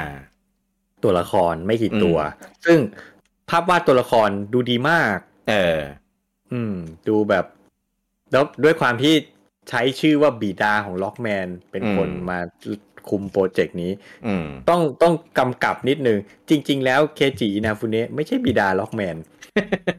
เขาไม่ใช่คนสร้างล็อกแมนขึ้นมา เออ เขาแค่เป็นหนึ่งในทีมงานที่อยู่มาตั้งแต่ภาคแรก ครับ แต่บิดาตัวจริงอ่ะ โดนออกจากบริษัทไปไปไปไปสักระยะหนึ่งหลังจากน่าจะสักพักประมาณล็อกแมนสองล็อกแมนสามอ่ะ อืม บิดาตัวจริงอ่ะเขาออกจากบริษัทไป อืม อินาฟูเนะเลยได้โปรโมทขึ้นมาเป็น อ่า โปรดิวเซอร์เป็นดีเลกเตอร์ของล็อกแมน ครับ เออแล้วหลังจากนั้นก็เลยเหมือนคนเข้าใจผิดอ่ะ คิดว่าเขา อ่า เป็นผู้ให้กำเนิด แต่ตัวเองก็ ก็ไม่ เคลม ปฏิเสธ ก็เคลม เออเคลม แต่ไม่คือไอ้ไอ้ก่อนหน้านั้นอ่ะผมผมผมไม่ว่าอะไร อื มันเป็นเรื่องที่แบบเขาเขาเคลมหรือไม่เคลมเราไม่รู้ อ่า แต่ไอ้ตอนที่ออกมาเปิด Kickstarter เตอร์ของ My Number Nine เนี่ยแม่ง อืม พูดเลยว่านี่คือบีดาผู้สร้างล็อกแมน คือแบบ ขอโทษนะผมพูดหยาบหน่อยไอ้เฮียแม่งหลอก กู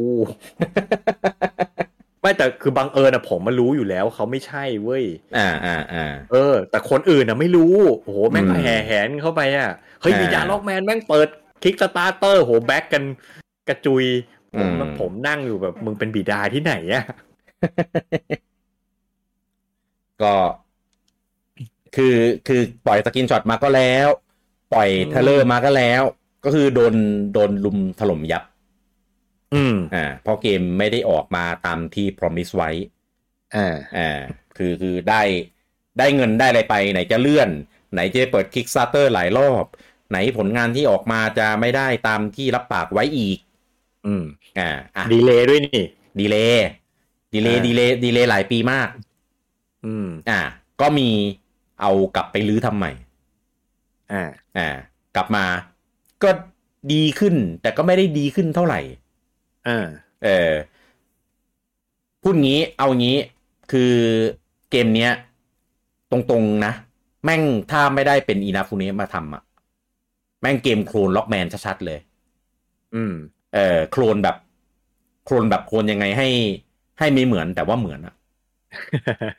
เออ แต่ว่าคือคือชื่อ Mighty Number Nine อะแม่งโคตรชัดเจนอยู่แล้ว เออ แต่ว่าสุดท้ายแล้วอะเกมออกจนได้ อืม เออคนที่แบ็คคนที่อะไรอย่างงี้ก็คือแบบเออสักทีได้เล่นสักที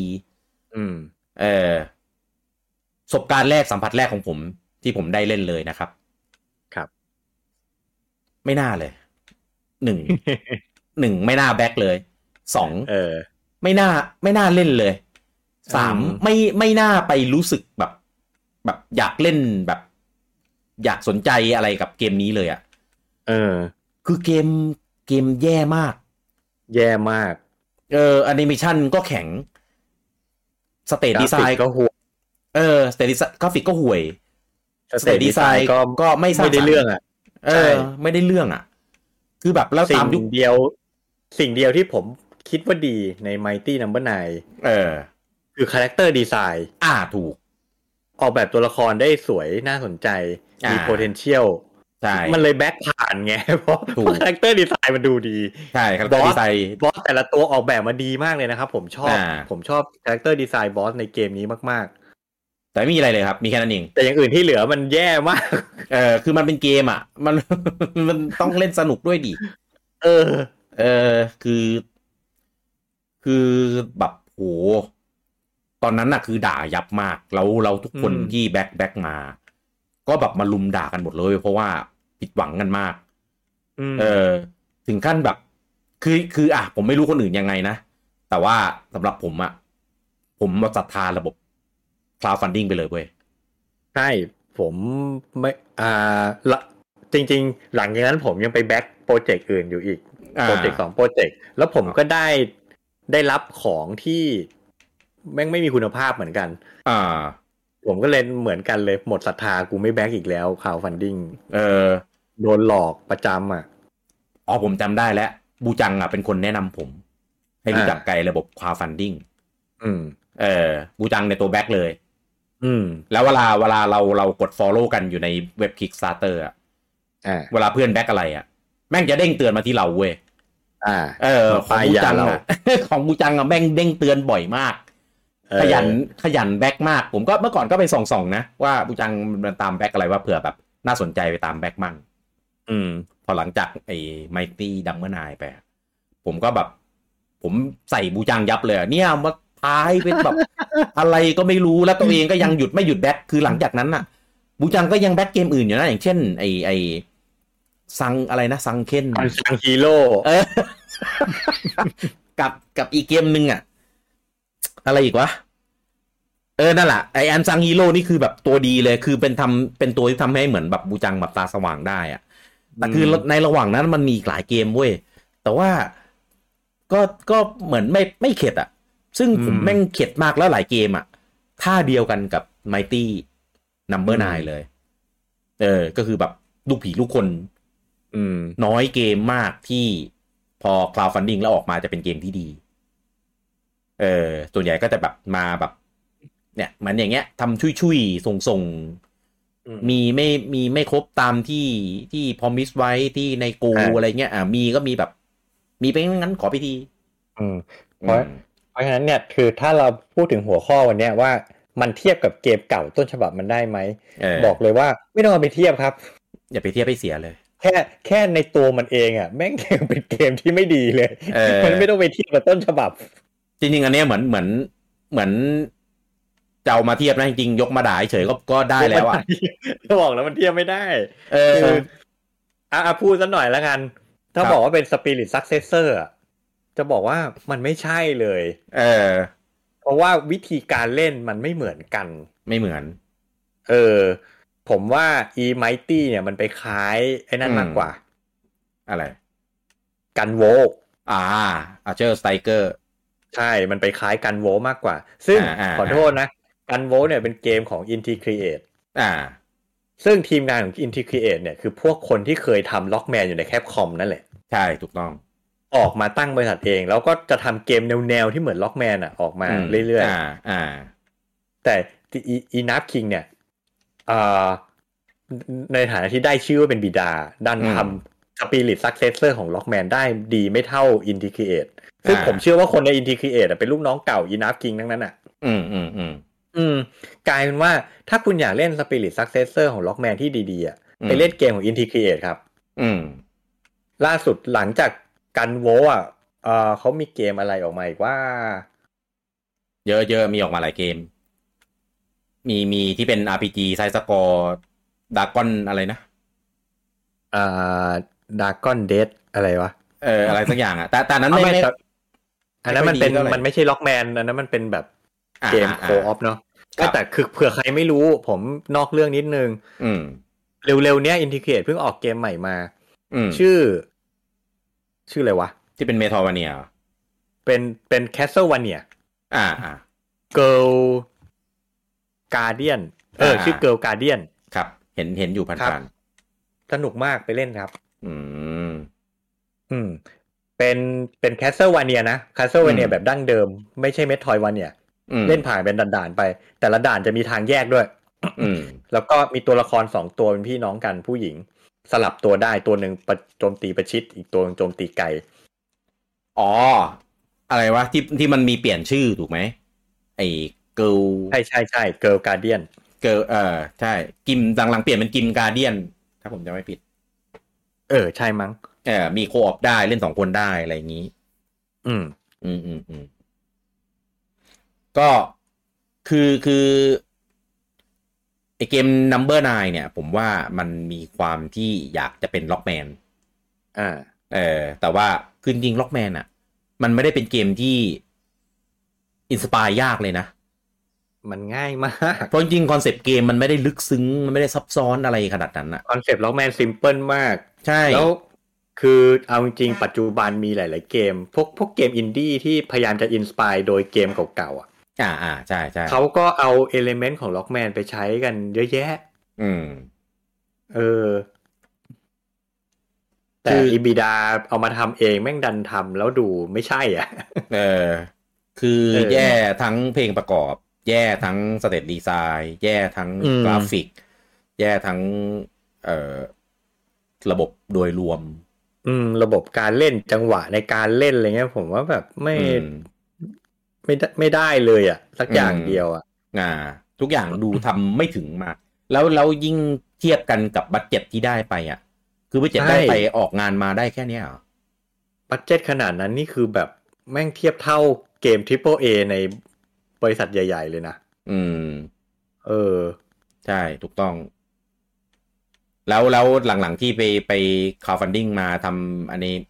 ทำแอนิเมชันทำอะไรอ่ะ ไม่ไม่รู้ว่ายังไงด้วยนะ อืม เออคือคือหลังจากนั้นผมเลิกตามต่อแล้ว ผมไม่ไหวขัดหมดศรัทธาสุด มันเป็นปกมันเป็นเกมที่ทำให้แบบผมไม่สามารถมองเคจิอินาฟุเนะเป็นคนดีได้อีกต่อไปเลยอ่ะ ๆ โอ้ยหลังจากนั้นคือไบแอดเลยครับ ผมยอมรับเลย เออ คือผม เออ มองว่าเขาเขาเขาฟรอดเลยนะ ผมมองว่า เออ เขาแบบหลอกลวงเลยอ่ะ อ่าใช่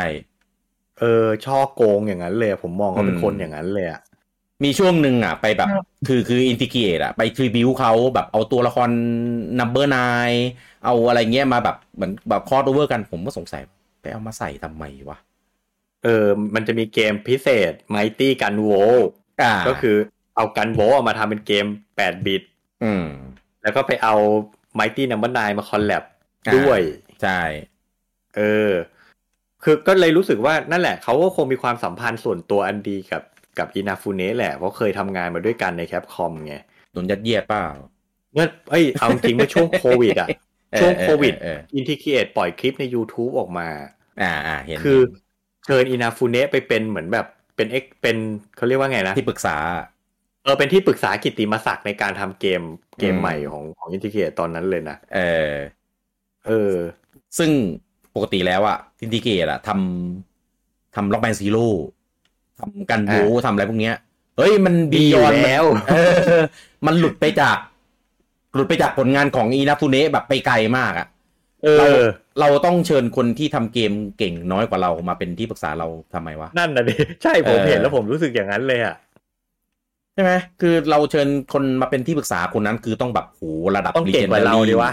เออ ระดับแบบตำนานระดับแบบ เออ ปูชนียบุคคลที่ทิ้งอะไรไว้เบื้องหลังวงการเยอะแยะมากมาย แต่นี่คือแบบ ผมผม สร้าง เลยสงสัยว่า นี่ไปเชิญเขามาหรือเขาจ่ายตังค์เพื่อมาขอขอมาออกวะ เออนั่นน่ะสิ เออ นี่คือแบบเอาคนที่แบบมีมีมนทินอะในวงการอะมาเป็นที่ปรึกษา อันนี้ซีเรียสนะ มันน่าจะส่งผลลบกับค่ายมากกว่าหรือเปล่า กับค่ายนะ วะ ใช่เหมือนทุกวันเนี่ยเราไม่ไม่ไม่เชื่อในโปรเจกต์ของเลเวลไฟกันแล้วนะ เพราะมีอินาฟุเนะมาเป็นผู้บริหารเนี่ย ผมจะบอกให้สิ่งที่เกิดขึ้นกับเลเวลไฟในตอนเนี้ย ผมโทษอีนับคิงทั้งหมดเลยนะครับ ครับ คือจริงไม่จริงไม่รู้อะแต่คือ ผมคิดว่านี่แหละ ความผิดของเขาแน่นอน ไทม์ไลน์มันได้ มัน อะ มันบังเอิญเกิน คือจังหวะที่ เออ เลเวลไฟฟลอปเนี่ย เป็นจังหวะที่อินาฟุเนะเข้าไปเป็นผู้บริหารในเลเวลไฟพอดีพอดีเลย ไม่ไม่ไม่ไม่ไม่มันไม่ได้ฟลอปเพราะตอนอินาฟูเนะเข้าไปคือจริงๆอะ เออ มันฟลอปมาก่อนหน้านั้นครับ อะไร คือฮิโนะบริหารไม่ดี อ่า จนทุกอย่างอะหยุดหมดเลย อืมอืมอืม แต่นั่นคือหยุดไปเลยไง อ่า แต่ตั้งแต่อินาฟูเนะเข้ามาเนี่ย ลง โปรเจกต์มันเริ่มโปรเจกต์มันเริ่มรีซูมเว้ย อ่าอ่าอ่า มันมันโปรเจกต์หลายๆโปรเจกต์มันเริ่มรีซูมหลังจากที่อินาฟูเนะเข้ามา แล้วมันก็บอกว่าจะรีซูม แล้วมันก็ดีเลย์แล้วมันก็เลื่อน แล้วมันก็รีซูมแล้วมันก็ดีเลย์แล้วมันก็เลื่อน อยู่อย่างเงี้ย อืม ตั้งแต่อินาฟูเนะเข้ามา เออ ทุกวันเนี้ยผมสงสัยมากเลยครับเลเวลไฟเอาตังค์ที่ไหนจ่ายเงินเดือนพนักงาน ไม่แต่ไม่เยอะหรอกครับ เพราะว่าคนออกไปเกือบหมดบริษัทแล้วมั้ง เพราะบริษัท ไม่ ดูแล้วไม่น่าจะมีรายได้อะเพราะคุณไม่ได้ออกเกมอะไรมาเลย นานมากแล้วอ่ะ อืม เออ คุณเอาตังค์คุณเอารายได้ที่ไหนมาจ่ายค่าใช้จ่ายในบริษัท แล้ว ก็ โปรเจกต์ที่บอกว่ามีอยู่เกือบสิบ10 เกมเนี่ย ไม่เอาเงินที่ไหนไปพัฒนาวะ ก็เงินเก็บจากที่คนแบ็กไปไง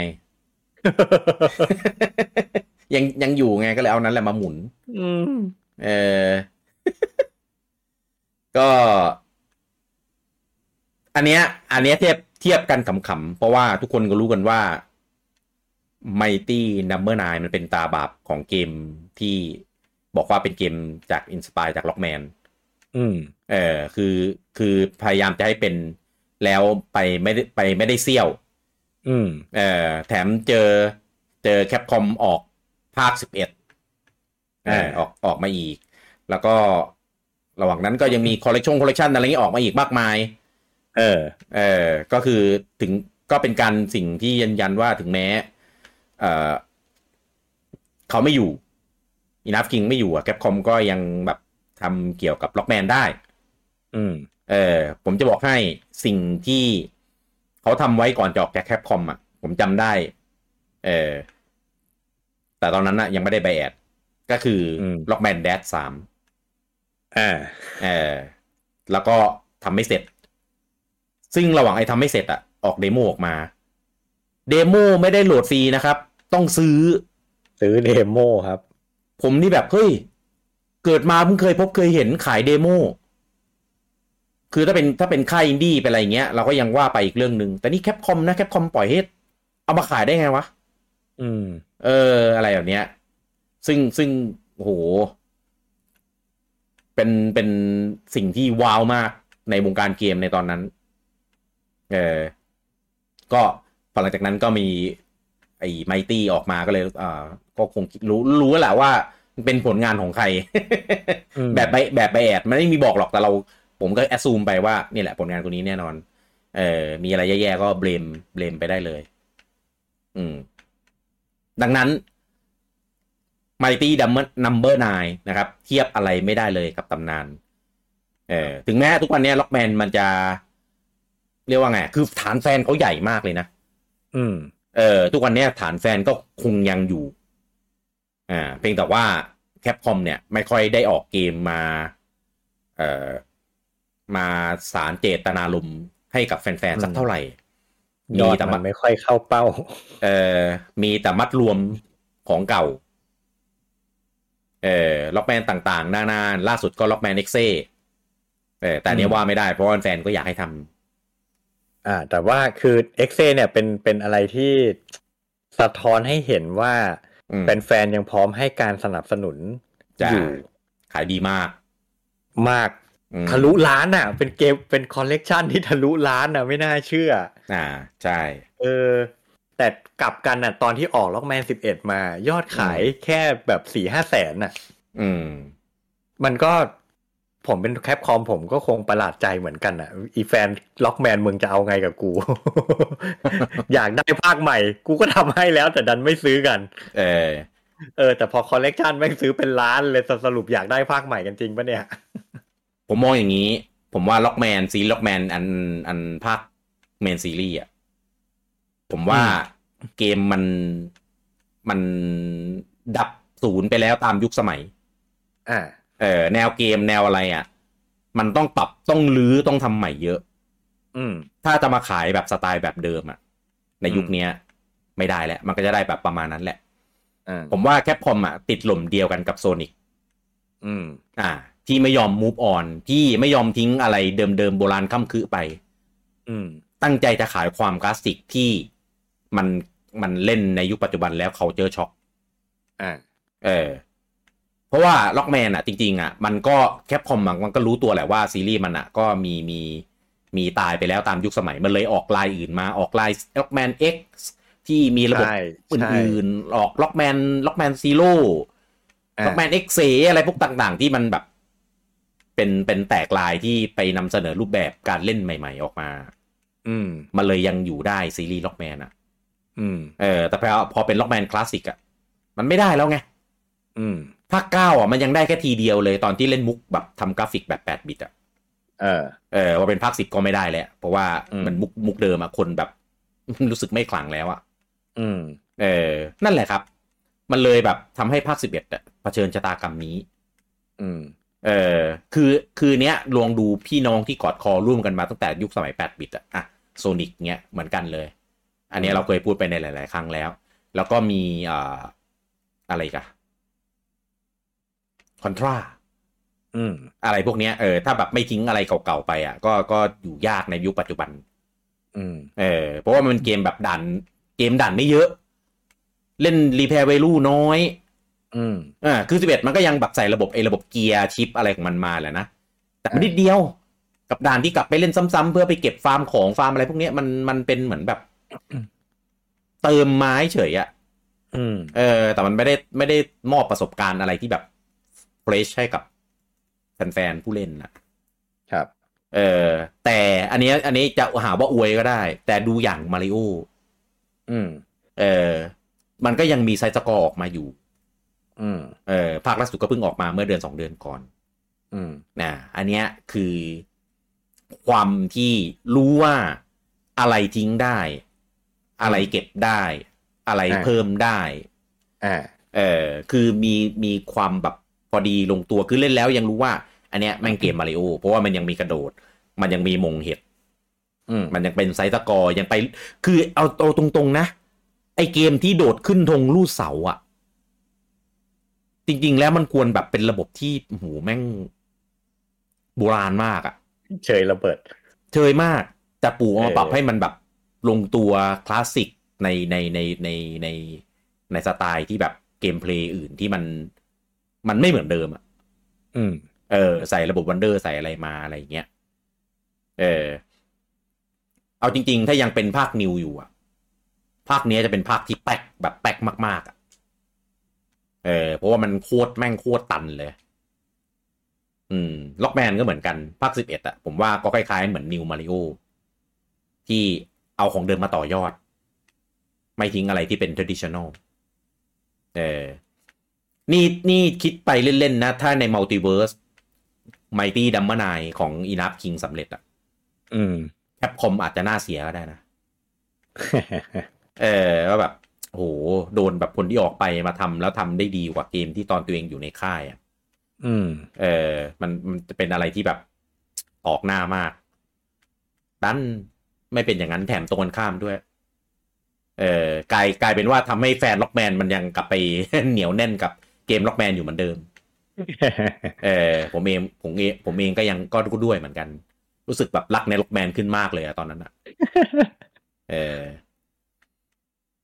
แล้วจริง ๆอะในลิสต์ที่เราเตรียมๆไว้อะมีอีกหลายเกมเลยนะที่แบบเชิงทรงเดียวกันกับอีนัฟคิงก็คือบิดา